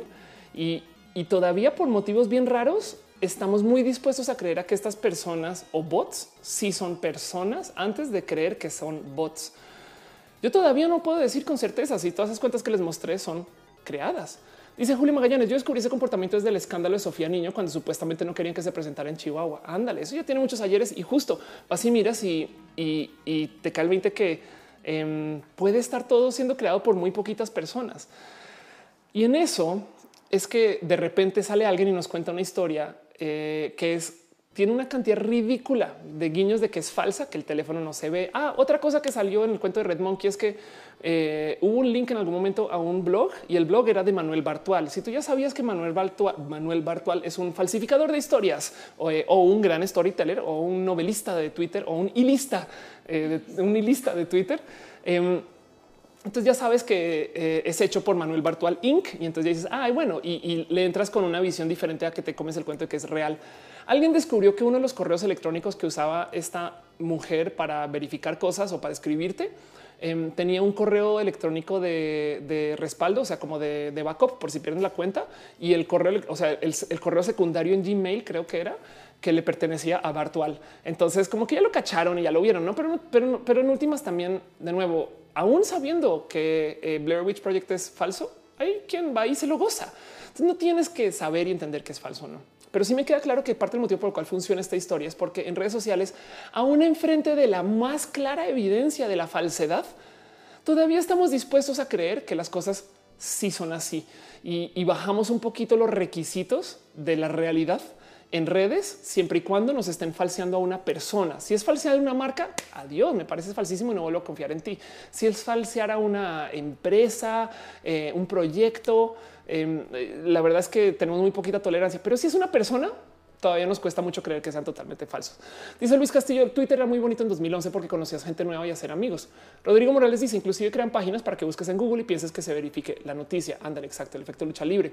Kiwi dice, y si yo soy un bot, es una buena pregunta. Yo también no sé si yo, qué tal que el cuento de las clonas, lo más cabrón de las clonas es que hay varias clonas y nadie sabe quién es la original. Entonces igual y igual y yo, yo pues puedo ser hecha como para, para ser controlada por Matú. Y entonces Em, esto, la verdad es que me parece espectacular. Red Monkey me parece un cuento que digo, güey, sí, sí está bien pinche bonito que esto esté pasando, porque si, lo tomamos desde el punto de vista de cómo Pictoline nos dio un nuevo sistema de, contar las noticias y de comunicarnos y de, y de enfrentar el que así es como se consumen los contenidos en redes pues virtual nos está dando un poquito el cómo se consumen las historias, eh, quizás relacionadas, por lo menos en este caso, al terror o al suspenso. Parte del motivo por el cual el suspenso funciona a veces, el terror, em, es porque eh, nos da un poquito de miedo que esas cosas nos puedan pasar a nosotros. Black Mirror conecta un chingo con la gente porque no es broma. Lo que hace Black Mirror, ahí sí, la neta, sí es lo mismo que hace la Rosa de Guadalupe. Literal te dicen, mira esta cosa que es muy común en tu vida y ahora ve cómo te puede comer y destrozar. No es de wow, un momento, pero como tú simpatizas como el estando pero con su audiencia, como tú simpatizas con el dispositivo que te están mostrando, que puede ser el chat, que puede ser una familia, que puede ser el uso de las familias de WhatsApp, etc. lo que sea. Em, entonces ya tienes un punto en común con el storyteller y ahora el storyteller puede jugar con tu corazón un chingo porque tú le vas a confiar más. E, en Twitter, si se cuentan historias de suspenso y terror sobre Twitter, la verdad es que eh, mucha gente está dispuesta a creer porque tú eres usuaria de Twitter, entonces tú vas a decir, ah, eso también le pasa a él o a ella. Y eso, eso es parte del por qué me encanta que este tipo de investigaciones estén haciendo. Siempre que levanto este tema, eh, me topo con varias investigaciones en particular. Y cuando investigaciones son proyectos, propuestas, cosas que he visto que se han hecho del cómo contar historias que eh, hay algunas que igual y puede que ya conozcan o no. Una en particular que es una lástima que en su momento no voló, pero hoy en día yo creo que sería un hit. Em, esto lo desarrolló mi hermana. Esto ya tiene años pero se los vuelvo a compartir por si no han visto este show lo suficiente o por si no saben qué pedo. Esto es algo que em, hizo mi hermana hace muchos años, una cosa que se llama microproducciones. Ella fue parte de, pero esto fue una novela, literal, una novela, eh, una producción contada con estándares de producción de telenovela para Instagram. En su momento fue inédito, inédito. Y es una historia que se trata acerca de este personaje, Gino Garza, quien es creativo copy. Gino encima lo estoy, se acostó con una chica en la oficina que vamos a decir es, este, es esta chica em, que vamos a decir que la de cuentas o algo. Y el caso es que al otro día no sabe si es hora de cambiar su estatus en Facebook. Entonces crearon estos episodios que literal duran, que, duran que 15 segundos, güey, cada cual o, lo que sea que dure el tiempo, donde cuenta una historia rapidísima contada con estándares de producción de telenovela. Y lo bonito es que a medida que va desarrollando la historia, Em, la gente que comenta en la historia también son personajes de la novela. Esto en ese entonces era de qué, ah, qué pedo. Ella también va contando cosas y pues si lo ven de cierto modo, Housemakers 2014, si lo ven de cierto modo esto hoy en día, pues le iría re bien sobre stories. Piensen ustedes en esto. Una historia de Manuel Bartual contada en los stories de Instagram.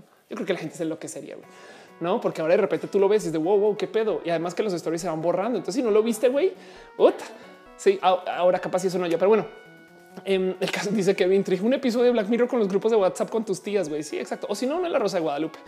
Em, este, este proyecto en últimas no vendió, quedó colgado. Mi hermana ya no trabaja en esta empresa tampoco, pero, pero el punto es que según lo que opinara la gente, porque de paso, no? O sea, este es, este es un personaje secundario eh, a la historia pero él también tenía su propio persona, su propia cuenta de Twitter. A ver si lo encuentro aquí está Damián bajo Love Boss y él en su cuenta de Twitter añadía contenido que era periférico a la historia para que tú pudieras empaparte de los otros personajes. No es, es, es un modo raro de contar historias, pero es una bonita propuesta, no?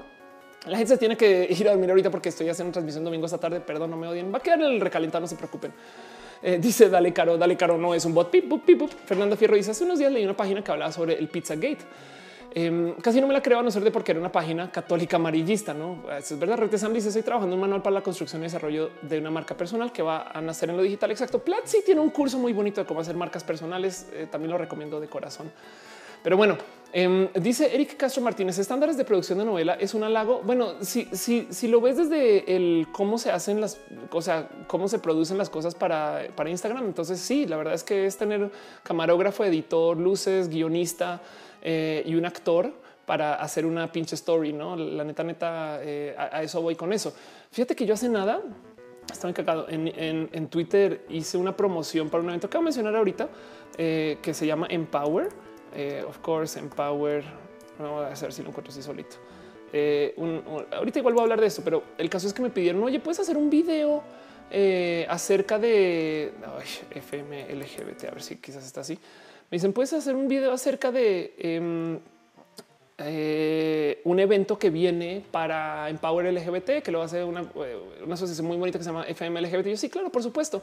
Entonces yo me grabé y luego abrí Final Cut y hice una pinche promoción aquí en casa con mi teléfono, video vertical, porque esto también acabo en Instagram, em, donde puse plecas, donde este, puse música de fondo, demás. Y, y no sé la cantidad de gente que me escribió diciéndome, oye, Ophelia, ¿Qué pedo, güey? ¿No? ¿Cómo te pones a hacer? O sea, es un pinche story. Todo lo que tienes que hacer era decir, vayan, güey, a la chinga. No, y yo así de, no, no, yo necesito poner mi pleca. ¿Quiénes son felices esas cosas? Em, es eso, es como que no estamos acostumbrados a este tipo de producción para esas cosas. En este caso, la producción más idiota del mundo, pero pues el punto es, eh, son estándares diferentes para, para como el cómo comunicamos las cosas. Y, en ese caso, microproducciones fue un proyecto en, en su entonces fallido. Yo creo que ahorita le iría mejor, pero pues ya pasó. Miren, otra cosa eh, que está sucediendo ahora justo en el cómo nos comunicamos, que es nuevo y yo creo que no mucha la gente no, no tiene muy presente. Las Instagram stories son bien pinches raras, güey. Son como modo de contar historias, son tweets en video pero además están contadas de tal modo que tienen que ser secuenciales porque además se borran y la gente no puede comentar en público de lo que se está diciendo sobre las historias. Si tú quieres decir, miren qué chingonas las historias de Gerudito, vas a Twitter y lo pones en Twitter. Instagram tiene su sistema de publicar videos también que la gente no usa y es la Instagram TV que nadie sabe que existe, básicamente. Pero de repente tenemos que la gente está realmente emocionada con que Talía está contando historias eh, de modos que dices, güey, qué pedo con esto, no? Eh, miren, nomás para que entiendan, esto es Haciendo lo que siempre hace. Me encanta como, como eh, ella está subiendo cosas a, stories, pero nos da una cercanía que muchos piensan, piensan en eso. Muchos piensan que es personal. Hace sentido. Esto, esto me lo mandaron para que vean dónde va el, famosísimo Talia Challenge. Eh, no, sé si han visto este video en particular, pero a ver un segundo, cambio esto aquí. Aquí estás. Em, aquí está. No, sé si habían visto esto o no, pero si no, aquí les dejo para que vean hasta dónde están llegando eh, las stories de Talia. Esto ella hizo el Talia Challenge, donde la gente quiso recrear esa historia que se volvió muy famosa de ella. Y esto es este Neil Armstrong llegando a la luna. Me escuchan, me oyen, me escuchan, me oyen, me sienten. Yo estoy feliz, feliz, feliz de que lo tengo, de que lo tengo, tengo, tengo. Gracias, gracias. Tiquitín, tiquitín, tiquitín, tiquitín.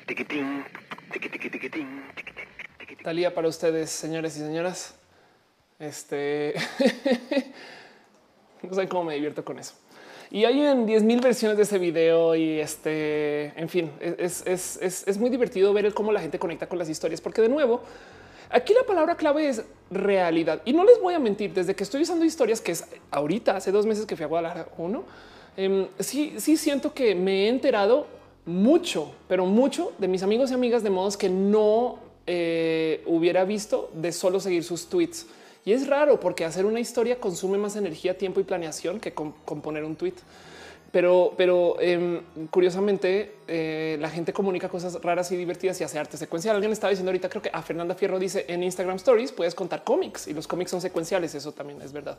Gama Volante dice que se quiere subir al tren. Adelante, Maggie Orisha dice cuando vi primero lo de Talia no se me hizo tan raro, pero es como dices, es demasiado personal. Pero, pero ahora les voy a decir algo.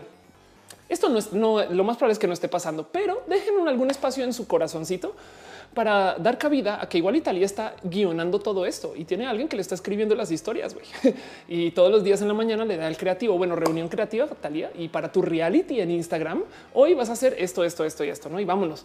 Y ahí se va. Puede ser, es posible. O sea, no, no, a, lo que voy es eh, el punto ahí es conectar.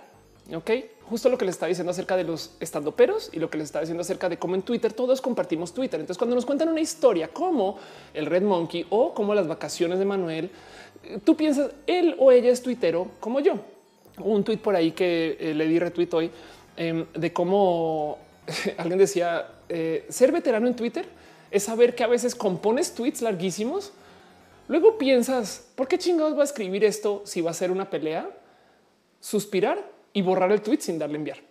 Yo creo que muchas personas hemos pasado por la situación y nos sentamos por el, o sea, damos como, como el, pues sí, también me pasa. Y es un güey que es la persona que lo escribió está en España, no? Pero es que es como, como compartimos Twitter como herramienta, también hemos compartido estos momentos. Entonces tenemos empatía y conexión. Entonces ahora, si esa persona me, me dice otra cosa acerca de Twitter, yo le voy a creer porque ya la tiene una vez. Y entonces ahora hasta efecto Forer podemos culpar a eso, no? Dice Daniel Show es el tren del mame. Exacto. Miren, Hoy en Guadalajara estuve en una cosa que se llama un escape room, que no sé si ya les había contado o no, pero básicamente son experiencias en vivo donde te están contando una historia, pero la tienes que vivir. Es muy importante el cómo funciona, porque primero que toda la historia ya está contada o me explico, ya está escrita, no la desarrollas, no propones, o sea, no va a cambiar porque tú la estés desarrollando. Más bien ellos consideran qué opciones tienes para solucionar y, y no. Esto, esto de hecho, a donde fui en Guadalajara fue a Foxina Box, por si quieren saber de qué chingas estoy hablando, pero básicamente te, encierras tú con cuatro personas a una habitación y no puedes salir hasta que soluciones un acertijo dentro de la habitación, güey. Así.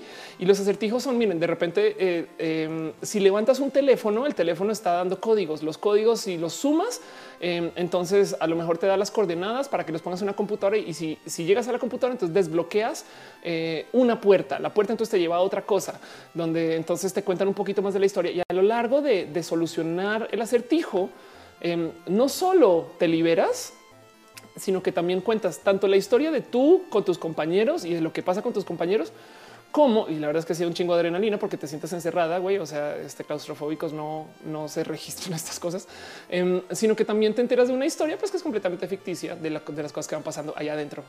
Eh, los escape rooms son, güey, generan vicio. Me acuerdo que Alex Dose, cuando veía este show en vivo, me, comentaba, decía, güey, yo, yo tengo un blog de, escape rooms. Y en su momento lo comenté y fue muy bonito. Em, y es, es espectacularmente eh, eh, divertido ir porque te obliga a que tú trabajes y es raro, pero te va contando una historia porque toda la gente que está contigo la está compartiendo. Y de nuevo está esa empatía. Dice Rodrigo Morales que en la Condesa y Bosques hay una cosa que se llama Enigma Rooms. Exacto. Em, eso puede que ustedes ya lo, olviden del total, pero hay una película del 97 que se llama The Game. Eh, ¿Con quién era esa peli? Era con, eh, Michael Douglas. Ok, aquí está The Game. Ahí aquí está en AMD. Una película acerca de, un no escape room, sino una experiencia en vida real que nunca sabes si es verdad o no.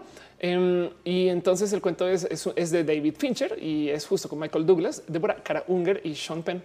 Sean, Sean, Sean Penn, el argentino. Este, em, y el cuento es que em, para, para este millonario, quien básicamente es un millonario aburrido, para así le regalan, le regalan una experiencia y la experiencia, él no sabe si es vida o no, si es, si es real o no. Y todo el tiempo está jugando un juego. Entonces, eso es un como un mega escape room de billonarios. Es una película espectacular que de paso les recomiendo que la vean. Pero de nuevo, está es que piensen en esto. Si ustedes son, a ver, si ustedes son escritores creativos, son el Manuel Bartual del 97. Dicen yo quiero escribir una historia de tal modo que la gente conecte con ella y que sienta lo que es vivir, estar y, que se metan en el papel. Em, bueno, una puede escribir la película acerca de, pero en este caso en particular bien pueden escribir un escape room y entonces ahora la gente va a sentir el estrés que sentía el espía cuando estaba haciendo esa escena en su historia. Me explico. Ustedes vuelven a sus, a sus, este, eh, a la gente que visita el escape room, sus personajes y eso me parece espectacular. Otra propuesta, por ejemplo, de, modos nuevos en los que se están contando historias, eh, tal, tal como Red Monkey. Es que, es que el punto es lo que quiero, lo que les quiero demostrar a ustedes ahorita es que la gente está experimentando mucho con el cómo contamos historias, porque una es los youtubers que conectan desde lo personal. Em, esto, por ejemplo, es un, es un esto salió súper premiado. Se llama eh, Bury Me My Love. Es una app o es un juego o es una historia, como lo quieran ver. Hay muchos videojuegos que bien podrías decir no son videojuegos, sino son historias contadas de modos interactivos. Pero Bury Me My Love es, un, es, una, historia contada por medio de mensajes de texto. Entonces el cuento es eh, acerca de eh, una persona que está escapando de un campo de refugiados. Esto creo que es eh, africano. Em, creo que por acá lo dicen. Em, perdón, en Siria y va a huir a Europa. Y el cuento de, como lo dice el creador de esta app, lo que dice es yo quería contar la historia de tal modo que la gente lo viva. Entonces tú arrancas el juego y básicamente tú eres la familiar o el familiar de esta persona que está escapando de su campamento en Siria y él te va contando qué pedo por mensajes de texto. Hace sentido. Es como imagínense si la casa de las flores se contara por medio de WhatsApp y tuvieras un bot que tú le escribieras al grupo de la familia y te responde este eh, Pau de la Mora con su texto súper atravesado y entonces te enterarás de la historia de la Casa de las Flores por medio de recibir mensajes de texto. Está bien pinche raro. Es, es, un, es otra vez metí las patas. es un modo muy bonito de, eh, de contar historias. Es un modo eh, como que raro que, que funcionó bien, pinches bien. Um, bury me my este bury me my love. Um, tiene hasta donde ese final eh, no, tan feliz, pero me parece sumamente innovador el cómo, pues la neta, neta, si estamos tan acostumbrados a leer mensajes en texto, eh, pues claro que eh, va a conectar con el cómo consumimos este tipo de cosas. ¿Hace sentido? Dice eh, Maggie eh, Urisha. También están las novelas visuales donde eliges a dónde va la historia. Anda, Anton dice en Japón tienen, esos game shows y van celebridades, tienen tipo game shows, pero son súper entretenidos. Daniel Pulpo dice dice la narrativa que armó Gorillaz a través de Facebook Messenger para la publicidad de su último disco. Ándale, eso no es de nuevo. Acuérdense que lo que les quiero mostrar a ustedes es modos en los cuales la gente está contando historias ahora. Em, de hecho, hay una app que se llama Hooked eh, y Hooked es una, eh, creo que está en Android y iPhone, pero el cuento es que te está contando cuentos enteros, o sea, libros, pues vas a decir novelas, eh, también por medio de mensajes de texto. Y, y, si mal, si mal estoy, lo que están haciendo acá es más del orden de, adaptar algunas historias, pero el punto es que por medio de leer mensajes de texto, eh, también te vas enterando de historias y van llegando en momentos completamente, completamente asincrónicos. O sea, igual y miren, si ustedes están jugando Bury Me My Love y le escriben a la mitad de la noche, igual y te pregunta por qué estás despierta. Así, así, güey, es muy pinches bonitos. Igualmente dice buenos días, saludos desde Alemania. Un abrazo. ¿Qué haces en Alemania? Eric Castro Martínez dice entiérrame mi amor. Qué buena forma de contar. Ojalá se forme también como la narrativa transmediática. Ándale, exacto. Sí, justo. Eh, hace rato en, en, otro roja yo hablé acerca de eh, una literal una inteligencia artificial que aprende de ti, que se llama réplica. Eh, y réplica es eh, una app que tú bajas y platicas con réplicas. Afortunadamente solamente en inglés. Ahorita estuve dedicando un buen de tiempo a hablar con una réplica mía. Eh, le traté de enseñar español y no quiso. Y el cuento es que eh, aprende de cómo hablas, a qué hora hablas, qué comunicas de tus gustos y tienes una rara conversación con un robot. Y lo más cabrón es que el robot aprende de ti. Entonces se vuelve literal una copia de ti. Y eso me parece friki y no hace sentido. Eh, yo, creo que eh, este tipo de historias eh, van a ser cada vez mucho más presentes porque en últimas eh, aquí tú sabes que estás hablando con un robot, pero qué tal si te dicen, qué tal si te dicen que hay una app que puedes bajar para que tú hables este, con, dime algún personaje, vamos, hacia la de una peli, personaje de una peli. Lara Croft. Ok, va. Sí, tú bajas una app y hablas con Lara Croft y, realmente es un robot que te está haciendo una plática. Y a medida que hablas con Lara Croft, te cuenta la historia de Lara Croft y te enteras de, todo un, de un backstory inmenso relacionado con eh, este, relacionado con, con la historia. Y, es porque la neta sí estamos creando personajes nuevos. Si no la han visto, tampoco la recomiendo así de fondo para que la vean, pero bueno, me invitaron para ir a ver. Entonces en últimas igual y les digo pues, cómo no les voy a recomendar esto. pero si, si, no la han visto, eh, ahorita está en el cine Slenderman. Eh, Slenderman es una historia. Eh, Noelia, que es experta en pelis de terror, dice eh, no sus palabras, piensa que está bien teta. Em, es, es, ella es muy amable y dijo que está muy básica o simple o, o que es palom, que, ¿cuál es el término? Es palomera, es palomera, pero en el cuento de Slenderman es una historia literal de un ser antropomórfico entre dos o cuatro metros de largo. Y el cuento es que fue creado totalmente a propósito en el 2009 para un foro donde hicieron un concurso acerca, este es el foro donde hicieron un concurso acerca de imágenes y lo de imágenes retocadas con Photoshop. Y entonces se creó un creepypasta que básicamente son estas historias que copiamos, pegamos en, Twitter, Instagram y demás. Eh, y se creó la historia de Slenderman. Slenderman se creó como novela leyenda completamente falsa. Y ahora resulta que le hicieron una película. Entonces, pues bueno, ya hemos hablado de otras historias que van a acabar así. Eh, pero el cuento es pensar de cómo eh, si le estamos dando vida a estos personajes y si tenemos estos nuevos métodos y tenemos estas nuevas formas, pues de cierto modo estoy de acuerdo. No estamos leyendo novelas, pero vaya como las estamos ahora viviendo, no? Y es que si ahorita es Red Monkey, se los prometo que alguien va a encontrar algún modo de sacar esto a nuestra vida real de un modo que igual y puede ser hasta divertido. Yo sí creo que en el futuro capaz y tenemos, eh, así como ahorita la gente está jugando Pokémon Go, historias interactivas donde todo el mundo va a la condesa el mismo día y justo en la condesa algo pasa y es un tantito de performance y luego entonces va a Coyoacán y entonces allá hay otro tantito de performance y todo es coordinado online y por contenido generado por los usuarios, alguna cosa así. ¿eh? Hugo Rivera pregunta cómo se llama mi nombre. Se llama Noelia y está acá. Dice eh, claro que Sara Connor anda. Dice todo eso está muy interesante. Siempre que engorra me está el cerebro. Qué bonito. Por eso trato de hacer esas cosas. Antonio le han preguntado algo que no tengo la más mínima idea. ¿A qué dice no publicar tweets? Es mi deporte favorito. Ah, porque hablamos de eso. Coque Ross dice paso a retirar mañana. Todo el mundo está, está claudicando porque se acaba el, el, domingo. No pasa nada. No se preocupen que para eso es. Eh, el recalentado. Bueno, les voy a contar una última historia acerca de este tema de, este del Red Monkey, porque primero que todo, Red Monkey va a volver a pasar. O sea, si lo patrocinó la marca y fue así de viral, se los prometo que van a llegar más marcas. Eso es un hecho. Ténganlo por seguro. Manuel Bartual puede que siga con esto como negocio o no. Y ahora que ya sabemos que este tipo de cosas pueden pasar, pues igual y, nos rompe un poquito la ilusión. Pero les voy a compartir mi episodio favorito de Star Trek de la existencia y justo por eso hoy me puse mi playerita de Star Trek, eh, que básicamente no es una playera, es un uniforme, pero bueno. Em, esto es eh, un episodio que se llama The Inner Light. Es un episodio, es el único episodio premiado, si mal bueno, es un episodio premiado de Star Trek eh, The Next Generation. Ya tiene sus años. Esto es de los noventas, em, donde hay una historia que nos cuentan acerca del Capitán Picard. Y el cuento es que em, el Capitán Picard en sus viajes se topa con una sonda eh, intergaláctica. Y la sonda intergaláctica, a medida que se lo topan, em, eh, básicamente desmaya al capitán. Entonces todos en la nave acaban el piso al lado de él y el güey en lo que está desmayado, luego corte, nos cuentan una historia completamente diferente en un planeta. Y el cuento de, la historia, les estoy spoilerando todo este episodio de paso, pero igual si lo ven un spoiler les va a gustar. El cuento es que eh, el güey comienza a lidiar con que está atrapado en este planeta, que nadie sabe dónde está y que el planeta además está muriendo. Entonces nos cuenta una historia súper enredada donde él está obligado a vivir ahí y ya se rinde y tiene familia y cede y se vuelve parte de la historia del planeta para luego eventualmente Eh, Salomé Santiza pronto que si no se identifica como lesbiana porque ya, ya, ves, este lesbiana. Sí, ya. Sí, ella dice sí me identifico como lesbiana. Este the L word, exacto. Em, entonces el caso es que eh, el capitán se despersonaliza, se vuelve otra persona, le dan otro nombre, vive la vida y el fin de este planeta a su cabalidad y llega un momento de, él enfrentar su propia muerte, donde ya tiene eh, hijos y creo que hasta nietos tiene. Pero entonces el caso es, te cuentan esta larga historia que son años, creo que son 40, 50 años o más de la vida del capitán en el planeta donde está atrapado y demás. Y luego vuelve a donde arrancó y solo han pasado 20 minutos en su cabeza.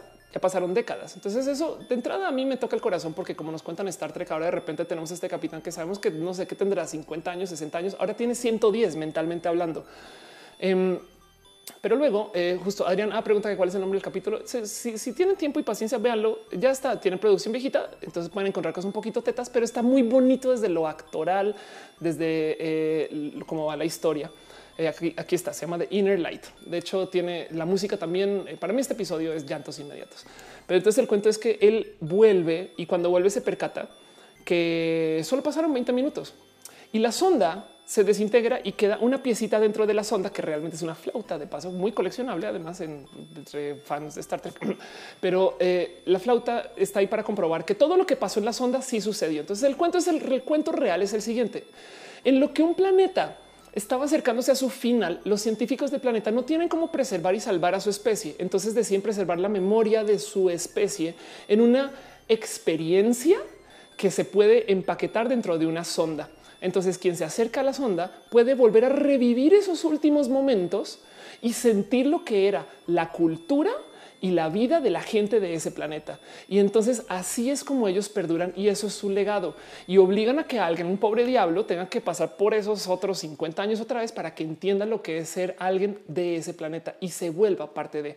Una vez hablando con un amigo antropólogo hace muchos ayeres, él me decía que el mejor modo de estudiar a cualquier civilización es mimetizar, no mimetizar, unirse y volverse parte de. Me explico esto. No, no, por más que te expliquen cómo funciona el peyote, hasta que no te vuelvas peyotero o por lo menos lo intentes una vez, no vas a entender de fondo una cantidad de cosas. El problema es que capaz y al tú pasar por esta experiencia cambias tu modo de ser pero eso puede ser lo que quiere que se observe. Entonces, este tipo de experiencias, si lo piensan, puede ser vivir enviar algo, puede ser el cómo eh, nos cuentan historias más adelante, es cuando existe, existe la tecnología para que realmente nos volvamos parte de otra cultura. No es, este cuento de una cosa es ir de turista a Alemania, Vico, ya que estás allá, Vico Armenta, que está escribiendo desde Alemania. Otra cosa es ser alemán o quedarse un rato, vivir en Alemania, así seas cinco años, porque entonces comienzas a sentir, a sentir pertenencia y la historia. Entonces ahora tiene empatía. Todo eso que les estaba diciendo. Dice Eric Castro, perdí la conexión entre Emanuel y lo de Star Trek. No, y entonces justo, justo eh, el cuento es lo que negociamos a la hora de contar historias es estos procesos de generar empatía, donde quizás de cierto modo, por esto que hoy en día tenemos videojuegos que son muy, muy diseñados este, y tenemos una cantidad de experiencias que ya no nos piden una sola imaginación. A lo mejor eso es parte porque la gente no conecta tanto con los libros, porque tienes que hacer mucho trabajo de, de lo que es de la imaginación. Pero Em, si logramos generar empatía, la gente está muy dispuesta a crearse cuentos en su cabeza. entonces, en Twitter la empatía es inmediata porque es una tuitera, le pasó una tuitera, yo soy tuitera, entonces yo entiendo lo que tú estás escribiendo, ah, que es una vieja falsa creada en España por un personaje que igual no existe, porque de paso en Red Monkey estaban usando actores y actrices, güey. Entonces, para rematar, ni siquiera eran ellos y ellas.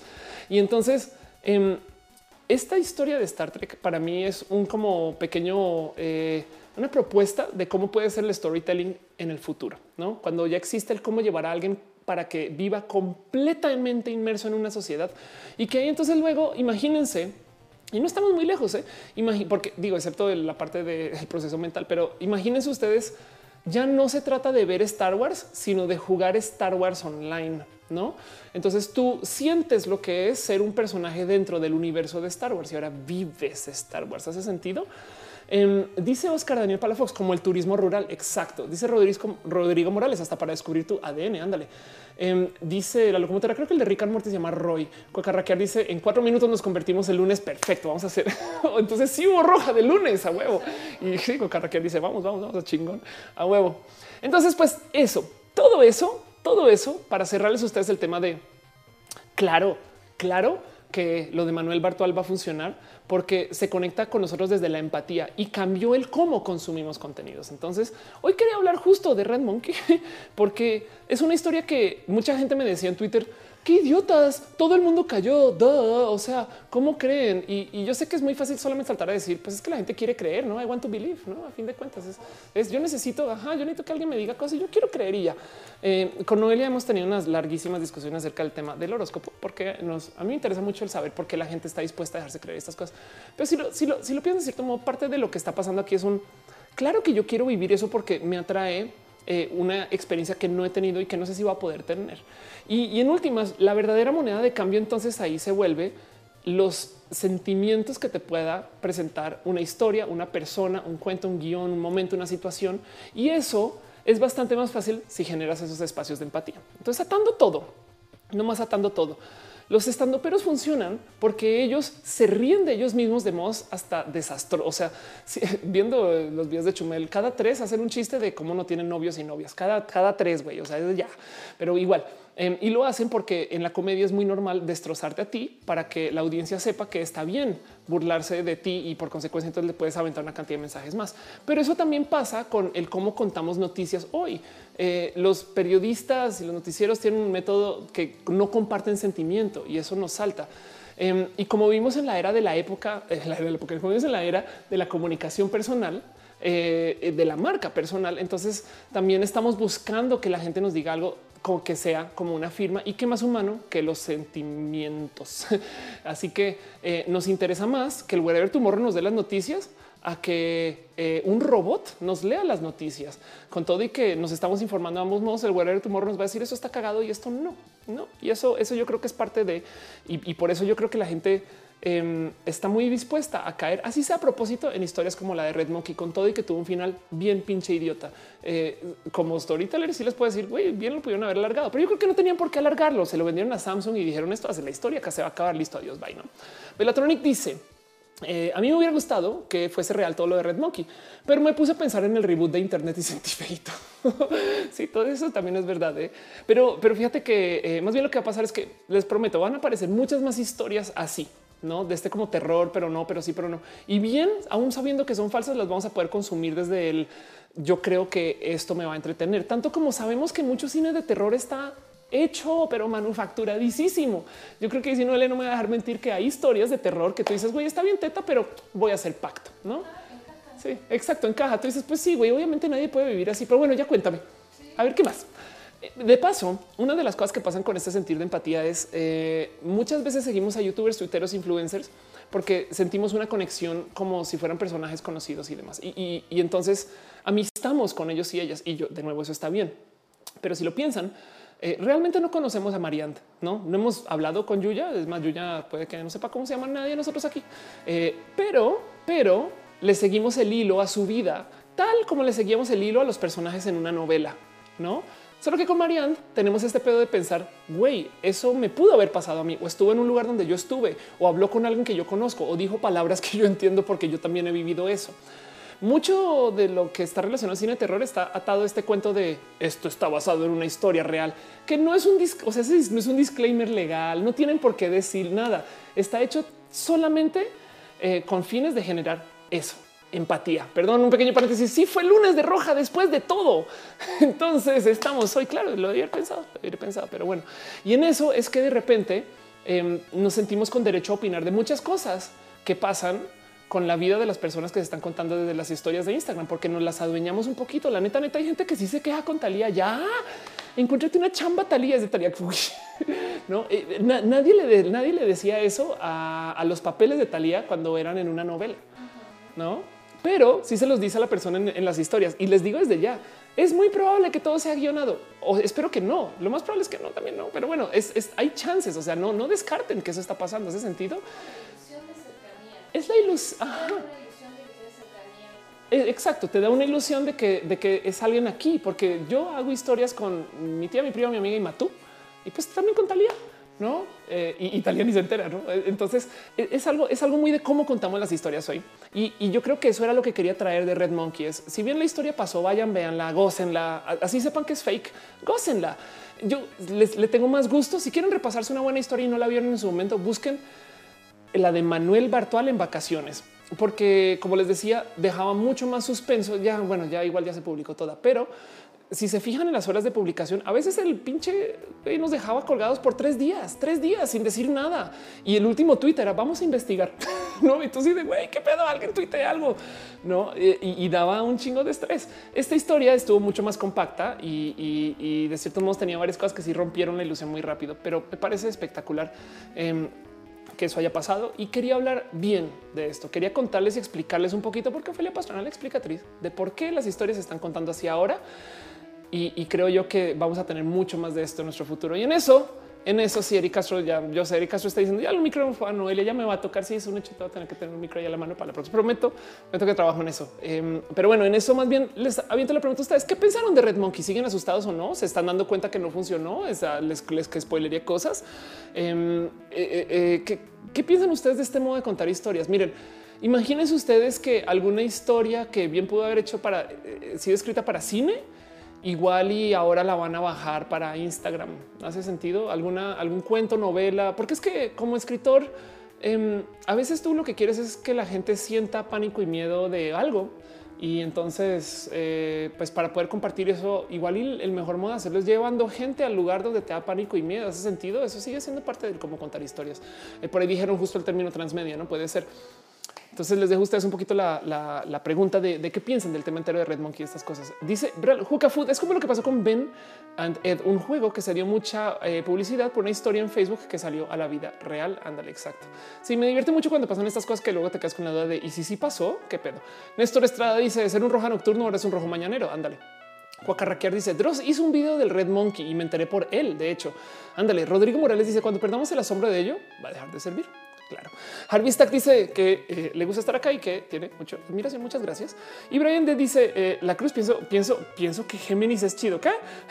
Eh, la locomotora dice ahora también quieren virtualizar el performance. Yo creo que eso ya pasó. Yo creo que la verdad es que hay, muchas cosas que a veces te digo algo. Yo, yo pienso y, me quejo a, nauseum con Noelia de este tema, pero le digo qué lástima que hay artistas tan buenos que no le entren al, al a la vida del punk digital. Em, porque si, si hay, hay, bailarines que hacen con tempo que si supieran eh, cómo contar historias en Twitter bien, podrían aventarse unas cosas que dices, puta, güey, y traer Twitter al escenario y sacarlo del escenario. No es como que el, pedo es que hay muchos artistas que tienen este pedo. a mí la tecnología me atropella y entonces se sienten súper orgullosos porque usaron Google Docs y, por consecuencia, entonces eh, a lo mejor se están perdiendo bonitas propuestas. De, comunicación. Quizás generacionalmente eso cambie, espero que sí, pero bueno. Dice Jorge, pero un roja es un nuevo método de aprendizaje. qué miedo que digas que es un método de aprendizaje, pero bueno, este eh, el tenerme por más de tres horas consecutivas es muy difícil. Eh, empatizar demasiado contigo. Y muchas gracias, muchas gracias. A mí me parece muy bonito. Por eso yo siempre digo que Roja no es un show, es una conversación, porque, porque la verdad es que sí, muchas veces nos damos eh, chance de conocernos entre nosotros. Eh, la cantidad de gente con la que mm, nos hemos cruzado abrazos cuando voy a eventos y demás, lo agradezco de corazón. Es muy bonito, es muy bonito saber que em, ustedes están ahí tanto como yo para ustedes. Y para mí, eh, no les miento, Roja ha sido un gran experimento en también aprender mucho. Eh, yo me cuelgo mucho ahorita con el, como el día que aprendí a querer a los trapitos, por fue por culpa de Roja. Em, no es que le estuviera odio repudio total al concepto del trapo, em, pero sí, sí, sí, sí marcó un poquito del claro, güey. Por eso haces este show, porque también dialogamos, ¿no? Después, bueno, Dice José González, es la literatura hipertextual. Qué bonito que es esa palabra, que pasó es el nombre de negocio de un amigo, pero sí, la literatura hipertextual. Eh, Rayuela es de los grandes exponentes, pero hay, por ejemplo, una antología de poesía electrónica mexicana. Ándale. Eric Castro Martínez dice, si Manuel Bartual salta el tiburón, puede ponerse feo. ¿Qué quiere decir que salta el tiburón? Ni idea. Salta el tiburón es que, ah, que viene a, que, a que se le va la mano quizás o algo así. Después, miren, nunca descartes que también es posible que alguien se tome muy en serio alguna enseñanza de algo que se está haciendo en estas novelas y vaya a hacerlo realidad. A lo mejor eso dices. Pero sí, Edgar Chávez dice que Matuse eh, está en retorcimiento amoroso. Sí, es eso. Que no se les olvide que este show es, es patrocinado por esta pata, la pata trasera derecha. Em, es, la patrocinadora de este show. Eh, algún día vamos a tener la colita, la colitarocinadora, pero por ahora es esta pata. Y pues por eso vino, no? Porque ya que está patrocinando, pues tiene que cuidar su inversión y así las cosas. No dice John Jr. Los diálogos de Roja. Baron Javier dice: Si Roja es realmente un programa de control mental orquestado por Matú para la dominación mundial, no lo podemos descartar. Si eh, eh, Bral Jucafood dice lo que pasa con Roja es que no es como los talk shows de televisión donde solo los conductores hablan. Aquí todos tenemos una opinión. Estoy totalmente de acuerdo con eso. Una de las cosas más importantes que aprendí yo de eh, hacer streams es eh, lo necesario que es el chat. Para mí no se trata del stream, sino se trata del chat. Aún así, si se fijan, Roja es estructurado, tiene segmentos. No, yo, yo literal llego y presento y digo, perdón, pero Roja se va a presentar así, porque sí me gusta repasar temas, pero, pero eh, el último segmento es hablemos entre nosotros. ¿no? Entonces, eso también es una realidad. Pero bueno, Jared Márquez dice cuántos años tiene Matuda de tener ya unos seis años, creo yo. Eh, o algo así. pero bueno, Brian de la Cruz dice si realmente Red Monkey nos quiere hacer creer que es falso, pero es verdad. no lo descartes. También eso es muy posible. Madre mía, que estás mostrando, Feria, que estás. yo creo que debería tener como una latita aquí donde pongo 10 pesos cada vez que muestro la escaleta. Pero ya dice Emanuel García, me parecieron los cuentos Lovecraftianos. Eso también me parece que es. Ahí está. Ya, perdimos al gato porque se fue a que eh, Noelia le dé amor. Dice la locomotora, incluso están mal vistos en el gremio. Exacto, sí. Hay un cuento donde eh, si tú desarrollas un arte muy compleja y, alguien de repente está haciendo una propuesta tan, tan disruptiva, porque la palabra es disruptiva, que te sientes amenazado, pues hay un discurso que Noelia maneja eh, desde lo académico como el discurso de los bárbaros, donde te sientes invadida o invadido y en cuyo caso entonces reaccionas con eh, repudio, ¿no? Y eso es lo que pasa. Dice John Jr., Off si nos lee, ya con eso es diferente a todos los demás. Ay, qué bonito que lo digas, porque pues es que, güey, perdón, pero es que yo, la más idiota de acá, soy yo. El otro día justo en una entrevista me preguntaron, ¿cómo haces para presentar tantas cosas en la explicatriz. Y yo, pues yo parto de la base que estoy bien pendeja, no sé nada y necesito aprenderlo todo. Y lo único es que documento mi proceso de aprendizaje y eso es lo que comparto en Canvas, ¿no? Pero bueno, dice Cosvale, un gusto el haberte visto en León. Ay, qué bonito, que de, debía pasar más tiempo en León haciendo cosas, pero en fin. Que me dice, no creas como extrapito.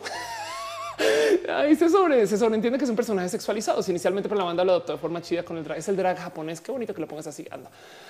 Y dice Maggie Santiago, te admiro mucho que Dama Roja. Gracias. Scarlett Sword dice eh, ayuda, estoy en una relación tóxica y no sé cómo terminar. Vámonos con eso un poquito nomás. Eh, en dos segundos me voy con preguntas para hacer que la relación tóxica y no sabes cómo terminar es. Eh, ¿Cuál crees que sería el primer paso? Bueno, por lo menos sabes que ya, ya sabes que estás ahí. Eh, sí, exacto. El sistema de los aliados funciona para muchas cosas y en este caso en particular Em, si te sirve, documenta, ve haciendo nota de hoy pasó, así es en un diario, fotos, eh, guárdalas en una carpeta, como que ve haciendo una nota de todo lo que ha pasado para que un día literal tengas ese momento de amiga, date cuenta. Ya ponemos puedes ver esto es todo lo que pasó, güey, no es eso. Em, y a lo mejor eso te va a hacer tomar acción más rápido que solamente un momento de rabia, no? Eh, y espero que pues, no, no, no aguantes. En fin, el caso siendo lo que es y cerrando un poquito el show de Red Monkey, eh, todo, lo que les tengo que decir es prepárense para mucho más Red Monkey. A mí me encanta el concepto de cómo contar historias en general, porque como les había dicho, justo las historias, em, la verdad es que en últimas sí se tratan un poquito acerca del sentir. Es más, es comparto un pequeño momento eh, bien pinche teto que puse en Twitter hace nada pero que si, si ustedes igual ya lo dije, creo que en algún momento aquí en este show o no, porque eh, tengo un vago recuerdo de haberlo platicado con Lalo, ven ya cómo funciona mi psicología, ¿no? Pero de haberlo mencionado o de haberlo como platicado hacia Lalo, que está, está en este chat y Lalo hace eh, teatro o eh, actuación y mm, o eso entendí. y el cuento es este, estoy, estoy tallereando teatro. Básicamente estoy con una profesora que me está enseñando que está haciendo una cantidad de cosas muy bonitas conmigo desde el cómo me presento y cómo me expreso en el escenario que nunca había visto en ningún lugar. Y el caso es que hicimos un pequeño papel muy breve, muy corto, muy rapidito eh, la semana pasada, pero en el papel, en, el, eh, en la presentación que estaba haciendo en frente de personas, em, lloré. Y entonces suena raro decirlo y suena a mí. Yo siento desde güey, esto seguro todos los estudiantes de teatro lo viven en su mes uno o en su día uno. Y el cuento es me metí a un papel y lloré y entonces fue muy raro porque fue llorar sabiendo que es completamente falso, pero viviéndolo y sintiéndolo. Entonces como algo acerca del control de lo sentimental. Y miren, yo creciendo me desconecté mucho de dejarme sentir. Yo, yo me obligaba a no sentir. Yo me enseñé a ser una persona estoica y hoy en día todavía aplico de vez en cuando este cuento de no responder cuando debería o se espera que responda y me ha ayudado para una que otra situación. Em, pero en este caso en particular se me fue. Y ya que se me fue, dije, pues entonces gózatelo, Feria. Y lo viví. Entonces tuve un llanto en escenario horrible. Y el cuento es sentí. Y desde entonces no he hecho más que pensar en lo importante que es la comunicación desde los sentimientos. Y por eso es que cuando vi Red Monkey tuvo un momento de visto desde el punto de vista de estamos comunicando algo con lo que todos empatizamos. Entonces, eh, pues sí, claro, claro que es importante eh, este tipo de, historias. No Red, Monkey en particular, yo creo que eh, como se volvió hit, pues ya vamos a verlo más. Eh, créanlo o no, eh, cuando haces un pitch de una propuesta para una casa de producciones como Netflix o como lo puede ser Amazon, eh, ellos se fijan mucho en qué capacidad tienes tú de viralizar el contenido. Si eres controversial, es muy probable que te den contenido. La Casa de las Flores no lo dejaron publicar también exactamente porque una historia espectacular es una muy buena historia, tiene una cantidad de cosas muy buenas, pero no dudo que también el factor va a ser controversial es tema mismo por motivo por el cual de repente vemos que hay un reality de gente muy pudiente y entonces lo que buscan es generar controversia. Entonces Red Monkey en particular es una historia que yo creo que em, lidia un poquito con el tema de los sentimientos porque la gente se vuelve parte de la historia en que ellos están investigando, ellos están sintiendo miedo, ellos eh, tienen que rascarle por aquí y por allá. ¿Se acuerdan cuando Instagram era cool? Eh, había un momento donde Instagram era muy difícil de usar, pero tampoco había ni manual ni guía y entre nosotros nos compartíamos el cómo sacar el filtro A, el cómo sacar el filtro B. Luego lo solucionaron y me suena hasta raro. Yo creo que no entendieron que eso era parte del motivo por el cual a la gente le gustaba Instagram, porque saber usar Instagram era ser parte del club de gente que sabía usar Instagram. Y entonces se volvió viral porque compartíamos entre todos un sentimiento de pertenencia.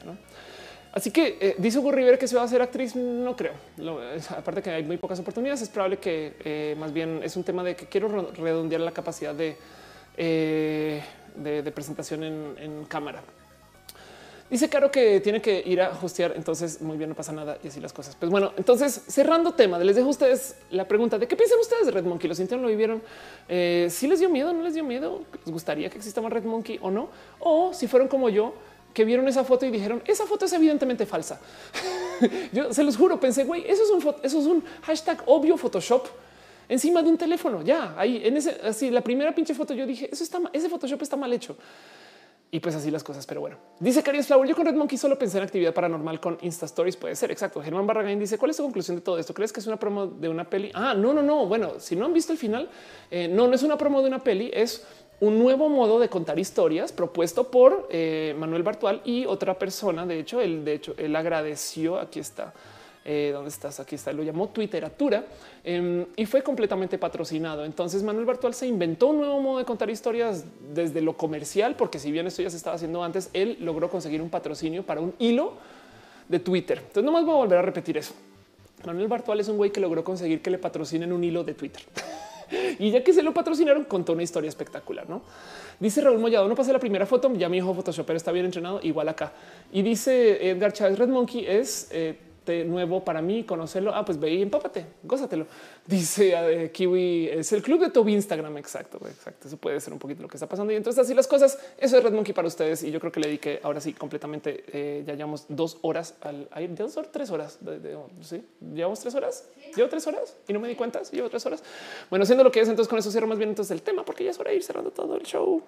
Nomás voy a levantar una cosa más. Yo eh, quiero hacerles una pequeña mención a ustedes de eh, todas las cosas que vienen esta semana. Voy a estar perdida de acción lunes, martes y miércoles porque justo va a estar dedicada a la impro. Em, y eh, dice Gerón Barranca, si, me uniría a esa tendencia, me parecería espectacular hacer teatro sobre Twitter. Y así las cosas. Vale, Castro dice con Sandra Victoria Volcova. Le pongo que una semana más, por lo menos. Y entonces vámonos a nuestra última sección de las secciones, porque luego nomás está la sección de preguntas, pero bueno, vamos a hablar un poquito de vida de lo LGBT. Es una pequeña mención muy rápida, muy rápida, les prometo. Em, para no alargarnos más, porque este show en particular se lo quería dedicar a Red Monkey. Hablé tres horas de Red Monkey. Alguien deténgame, Noelia, por favor. Entonces, eh, voy a hablar rapidito nomás acerca de Empower LGBT. Eh, pasando a próxima sección. Eh, Empower LGBT es un evento que se ha hecho ya creo que tres veces o cuatro veces por la, esto es la Federación Mexicana de Empresarios LGBT, que por si no sabían, literal es una Em, aquí está. Eh, es, es, una hasta se ganaron un premio. Perdón, aquí está. Affiliate Chamber es una cámara de comercio LGBT y se acaban de ganar un premio como la mejor cámara de comercio LGBT eh, del mundo. Em, eh, y quién entregó este premio no estoy segura, pero me parece espectacular y es gente muy bonita. Aquí está nadie más y nadie menos que César Casas, que lleva la federación y Ari Vela, quien es una chica espectacular, chica trans que ha hecho una cantidad de cosas. Pero bueno, el caso es Empower LGBT es un evento que busca reclutar gente reclutar, voy a decir eso otra vez, busca reclutar gente LGBT para trabajar en empresas. Muchas son multinacionales, van a tener más de 40 empresas.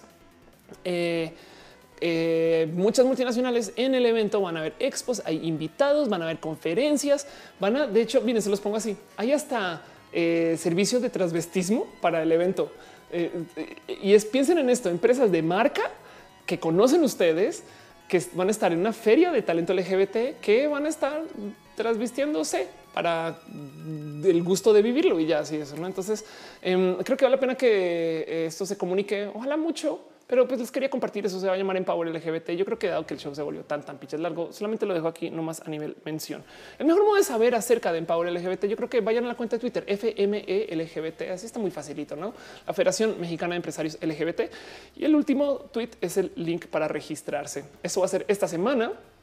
Em, y si les da chance, pues ahí está. Y es un buen modo, porque muchas veces siendo LGBT siempre está esta duda de güey, es que la chamba y dónde aplico y, y si me corren, pues saben que les digo algo vayan, consíguense una chamba en un lugar que sea LGBT súper incluyente, friendly y demás y manden a la chingada su trabajo si les da miedo, no más decirlo, pero sí las cosas.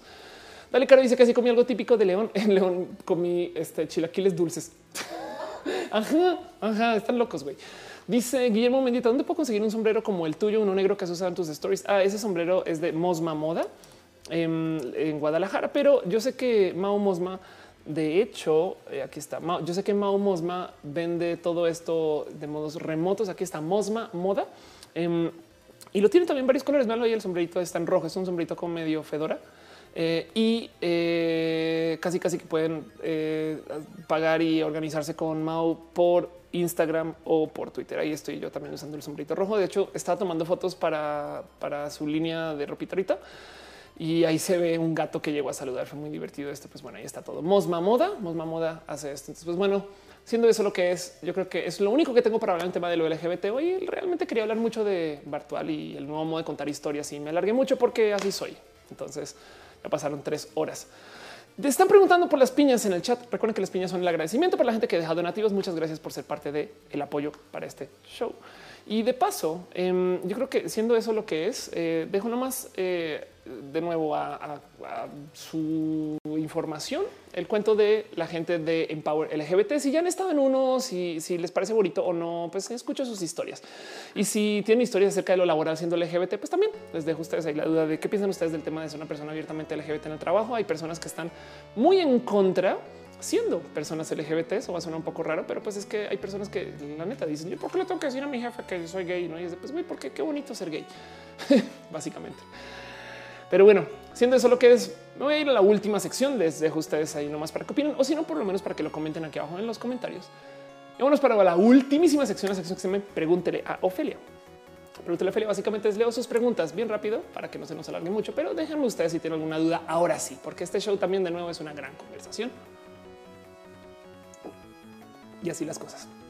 Dice Jared Márquez, Of, Haz tus propios cortos. Estaría padre combinarlo LGBT con la inteligencia artificial, no solo historias hetero. Sabes que ahorita tengo ganas de Eh, más bien hacer eso con música, pero es otro tema un poquito más enredado y ojalá después encuentres un tema en mi caso de dinero. ¿eh? Ahí donde lo ves, yo desafortunadamente no tengo cómo producir ahorita, pero espero que pronto, a lo mejor el próximo año, pueda comenzar a hacer cosas así. Yo creo que ya tomé esta decisión en vida de me va a ser muy difícil yo estar en la producción de alguien. Si sale, sería espectacular, no, no niego, pero yo sí creo que y, literal lo tomé sobre una story. ¿eh?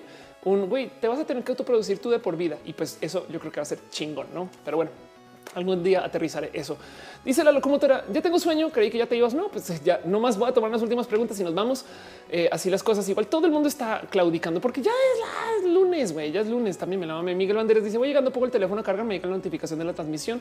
El roja ya se está acabando. Ahora sí, Billo Pineda dice que cómo hago para lidiar con la familia muy cerrada de los temas LGBT.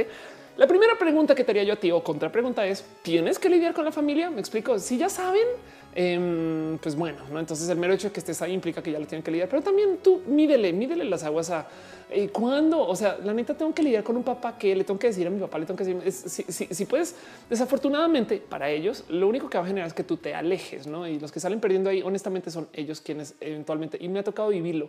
Eh, he visto muchos padres tener que enfrentar el futa. Yo fui la persona que le dijo a mi hijo que la gente gay es horrible, ¿no? quiero mucho a mi papá, amo mucho a mi papá y mi papá me ha apoyado mucho en mi, proceso de transición, en quién soy y, cómo, estoy forma y formado antes también.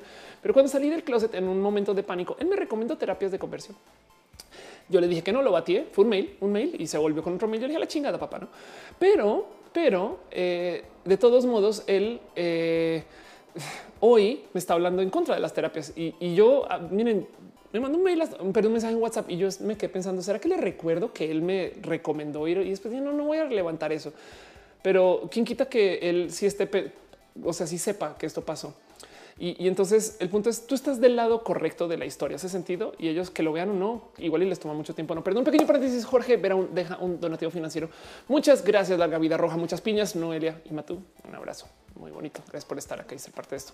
Pero entonces el punto es, eh, cuánta vara puedes aguantar y luego entonces cuánta familia puedes aguantar. Hay familiares que yo todavía no he visto y llevo en transición siete años. Entonces, bueno, desde que arranqué, o en fin, eh, eh, y, yo como que tomo una decisión de aquí sí, acá no, yo no tengo por qué aguantarme esto y adiós. No, ellos, la gente chida se va a acercar. Lo bonito de ser abiertamente LGBT es que eres un filtro de pendejos. Entonces, desafortunadamente, tu familia exhibe estos comportamientos. Hace nada estaba viendo videos de la gente del Frente Nacional por la Familia que salen a gritar no se metan con mis hijos y llevan a los hijos a la marcha. Y yo pensaba, güey, primero que todo, si lo que les preocupa es mostrarle gente gay o que decirle a sus o que sus hijos se enteren que hay gente gay, tu marcha solita se está encargando de comunicarles a ellos que hay una cosa que se llama ideología de género. Entonces ya les diste la semilla del conocimiento con eso, no?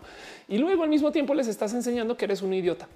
Entonces esos pobres chamacos algún día van a tener que sentar cabeza con no mamen. Yo me acuerdo que mi mamá me llevó una marcha del Frente Nacional. Qué pedo, no? Eso mm, lo más probable que ellos crecer pensando que está mal ser gay, eh, porque ya están muy empapados de la información y va a ser muy naturalizado en 5 o 10 años, como lo es ya para muchas personas. El caso, el caso.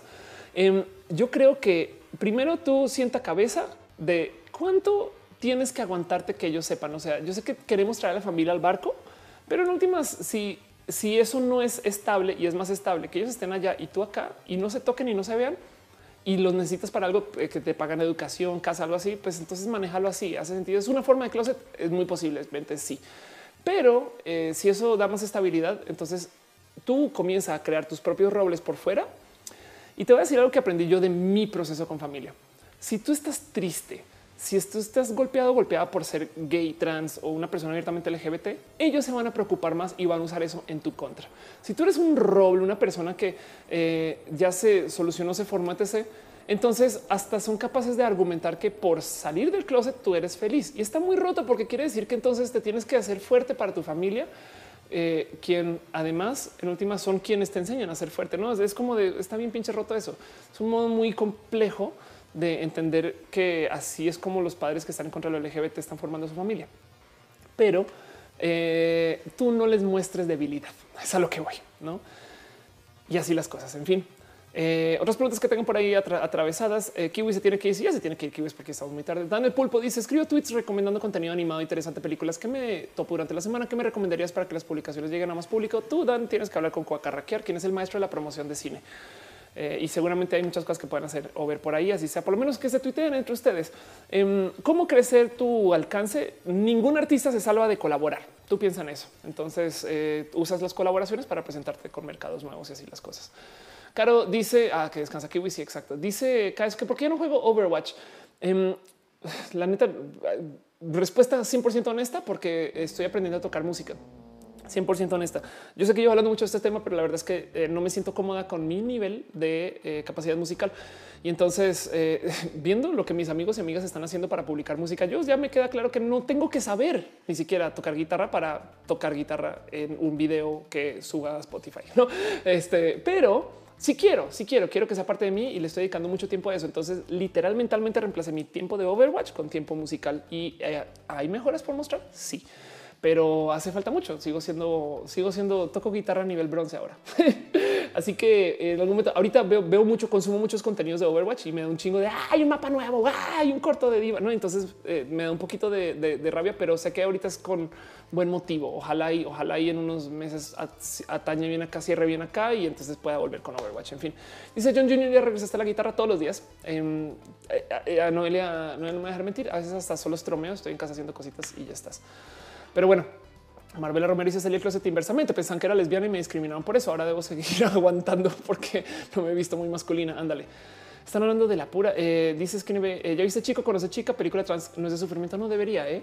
Dice eh, Caro que la guitarra es eh, GoPro. Ándale, exacto. Jared Márquez dice que si quiero cantar, si quiero cantar. Em, y tengo, tengo, en fin, en fin, eso. Miren, cuando llega su momento y demás, eh, a veces pienso, será que sí se lo dejo solo para hobby, pero, pero es que algo tengo ahí que investigar y pues no puedo hacer tantas cosas al tiempo. También que actúo, que intro, que esto, que el show, que canvas, que no es, es en algún momento tengo que dejar de hacer cosas porque estamos en un domingo a las 12 y media de la mañana haciendo mi show en vivo. Me explico, es, si, me dan cuerda yo me puedo dedicar a hacer muchas cosas mucho tiempo y así las cosas. Pero bueno, dice eh, eh que no sabía que jugaba over. Yo soy, eh, tengo algo así, ya voy para ciento y tantas horas de Mercy eh, y llevo mucho tiempo jugando Mercy. Siempre he sido muy healer. Edgar Chávez dice no me leas. Ok, no te leo.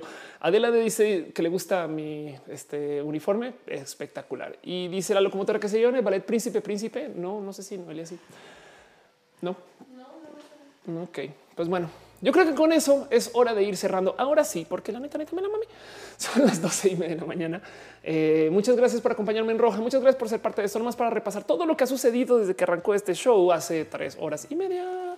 Em, hablamos acerca de eh, eh, la balacera en Madden, que yo creo que es mucho tiempo, justo y no contaba con eso, el narcotúnel, las sillas, hablamos hasta de las sillas, eh, las sillas gamer, muchas gracias por acompañarme con eso también, el tema de la consulta popular y luego hablamos acerca de el cómo hoy en día seguimos consumiendo contenidos, a diferencia de todo lo que dice la gente del ámbito, sobre todo conservador, que dice, no, hoy en día la gente ya no consume nada, ya son unos iliteratos y no sé qué, no, más bien no estamos consumiendo libros a cambio de que consumimos esas historias atrapadas en un videojuego o estamos de hecho viviendo esas historias por medio de cuentos que nos están contando aún hasta en Twitter. Entonces hablamos acerca de Red Monkey y Red Monkey como método para eh, contar historias que no se había explorado antes y eso me parece espectacular. Luego levantamos el cuento del arco narrativo, las historias básicas em, y cómo los estandoperos eh, se acercan a la vida este, desde, eh, perdón, a sus historias de la vida, desde la empatía. Y entonces la verdadera moneda de cambio a la hora de contar historias es eso, empatía y pues como muchos medios ahora existen por eso. Y yo creo que hoy en día más que nunca necesitamos este cuento de la marca personal y es muy fácil generar empatía cuando eres marca personal en vez de una marca y así, así todo. Luego em, eh, este, hablé tantito de eh, la literatura, Dear David, Thalia, los escape rooms, los escape rooms, Bury Me My Love, Hooked, réplica Slenderman y el cuento del Inner Light. Están preguntando que si no hablé del documental. Claro que sí, conté de hecho que justo fui, fui a, fui a, fui a León y todo lo que pasó en el documental. Hay mucho que contar ahí, pero me encantaría que cuando el documental esté al aire o si se presenta, ahí podamos hablar más a fondo y lo recomiendo. Pero bueno, mucho pinche roja y así las cosas. Así que con eso eh, muevo para cerrar el show y les digo algo. Eh, creo que acuérdense que en YouTube no siempre, no siempre me dice toda la gente que está. Entonces, si me lo salto, no me odien.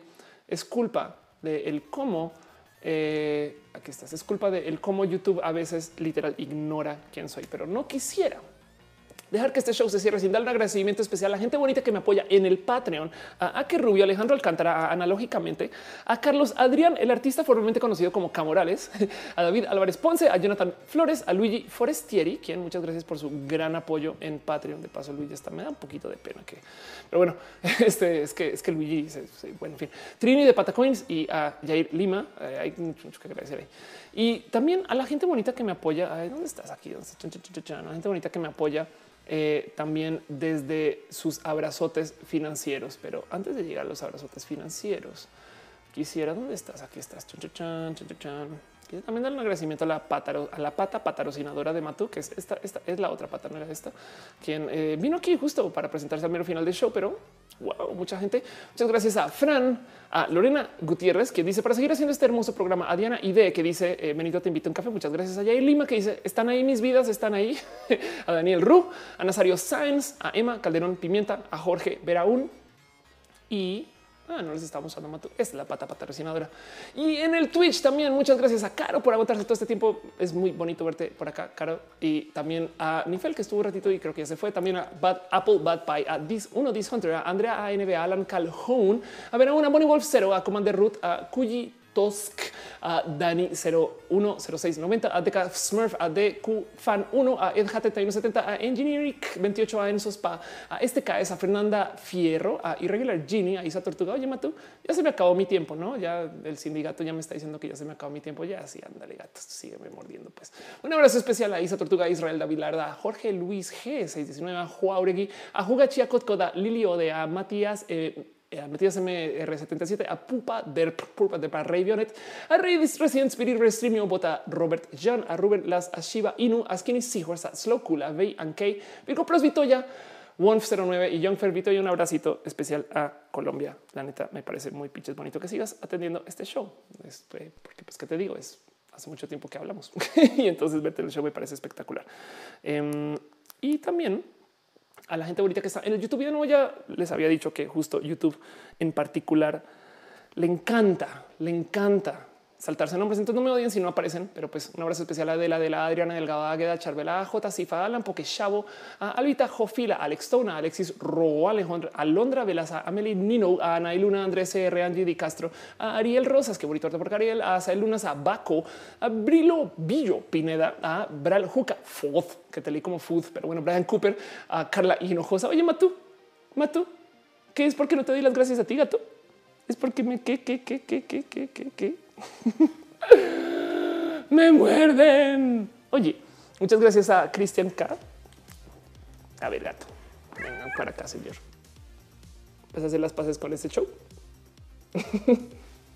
En fin, muchas gracias a Ciencias Naturales, a Claudia H07, a Cristian K, a Dafne Arteaga, Dan El Pulpo, a David Álvarez Ponce. Gracias por también ser eh, gran sponsor de este show. A Diana Montaño, a Edgar Chávez, a Eric Aluca, a Eric Castro Martínez, Francisco Martínez, Francisco Javier Rodríguez Flores, Frank Cruz, Gama Volantis, Grajeas, a Guillermo Mendita, G. Eduardo, a quien nos apareció a, Farcer, a Hugo Rivera, a Jack Ledger, Jacqueline Baez, a John Junior, a Jorge Verauna, a José González, a Car Montenegro, a Carly Hernández, a Cari Flower, Kevin Trill, Lalo, como Tora, quien me dice que se transviste pero no era un papel. Y luego a Limero, a Luis Anteca, a Luis Magclachi, a Marbella Romero, a Marcos Aucedo, Memo Vidal, Mr. Fahrenheit, a Miguel Banderas, Multi Anime, Niyu Luna, a Oscar Indo Wonderland, a Oscar Martínez, Salvador, Sara de Noche, que es Sara de día, no estaba disponible, entonces vino de noche, a Scarlett Sword, a Selena, te conozco mucho, Sara, de paso, ¿eh?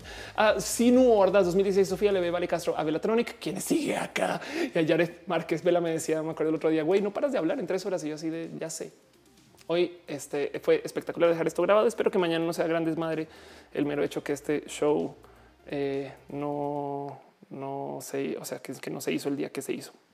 Pero si no, denme una manito en redes sociales y la gente se pone muy loquita. No creo que pase. Los quiero mucho. Besitos especiales a ustedes por allá. Bye.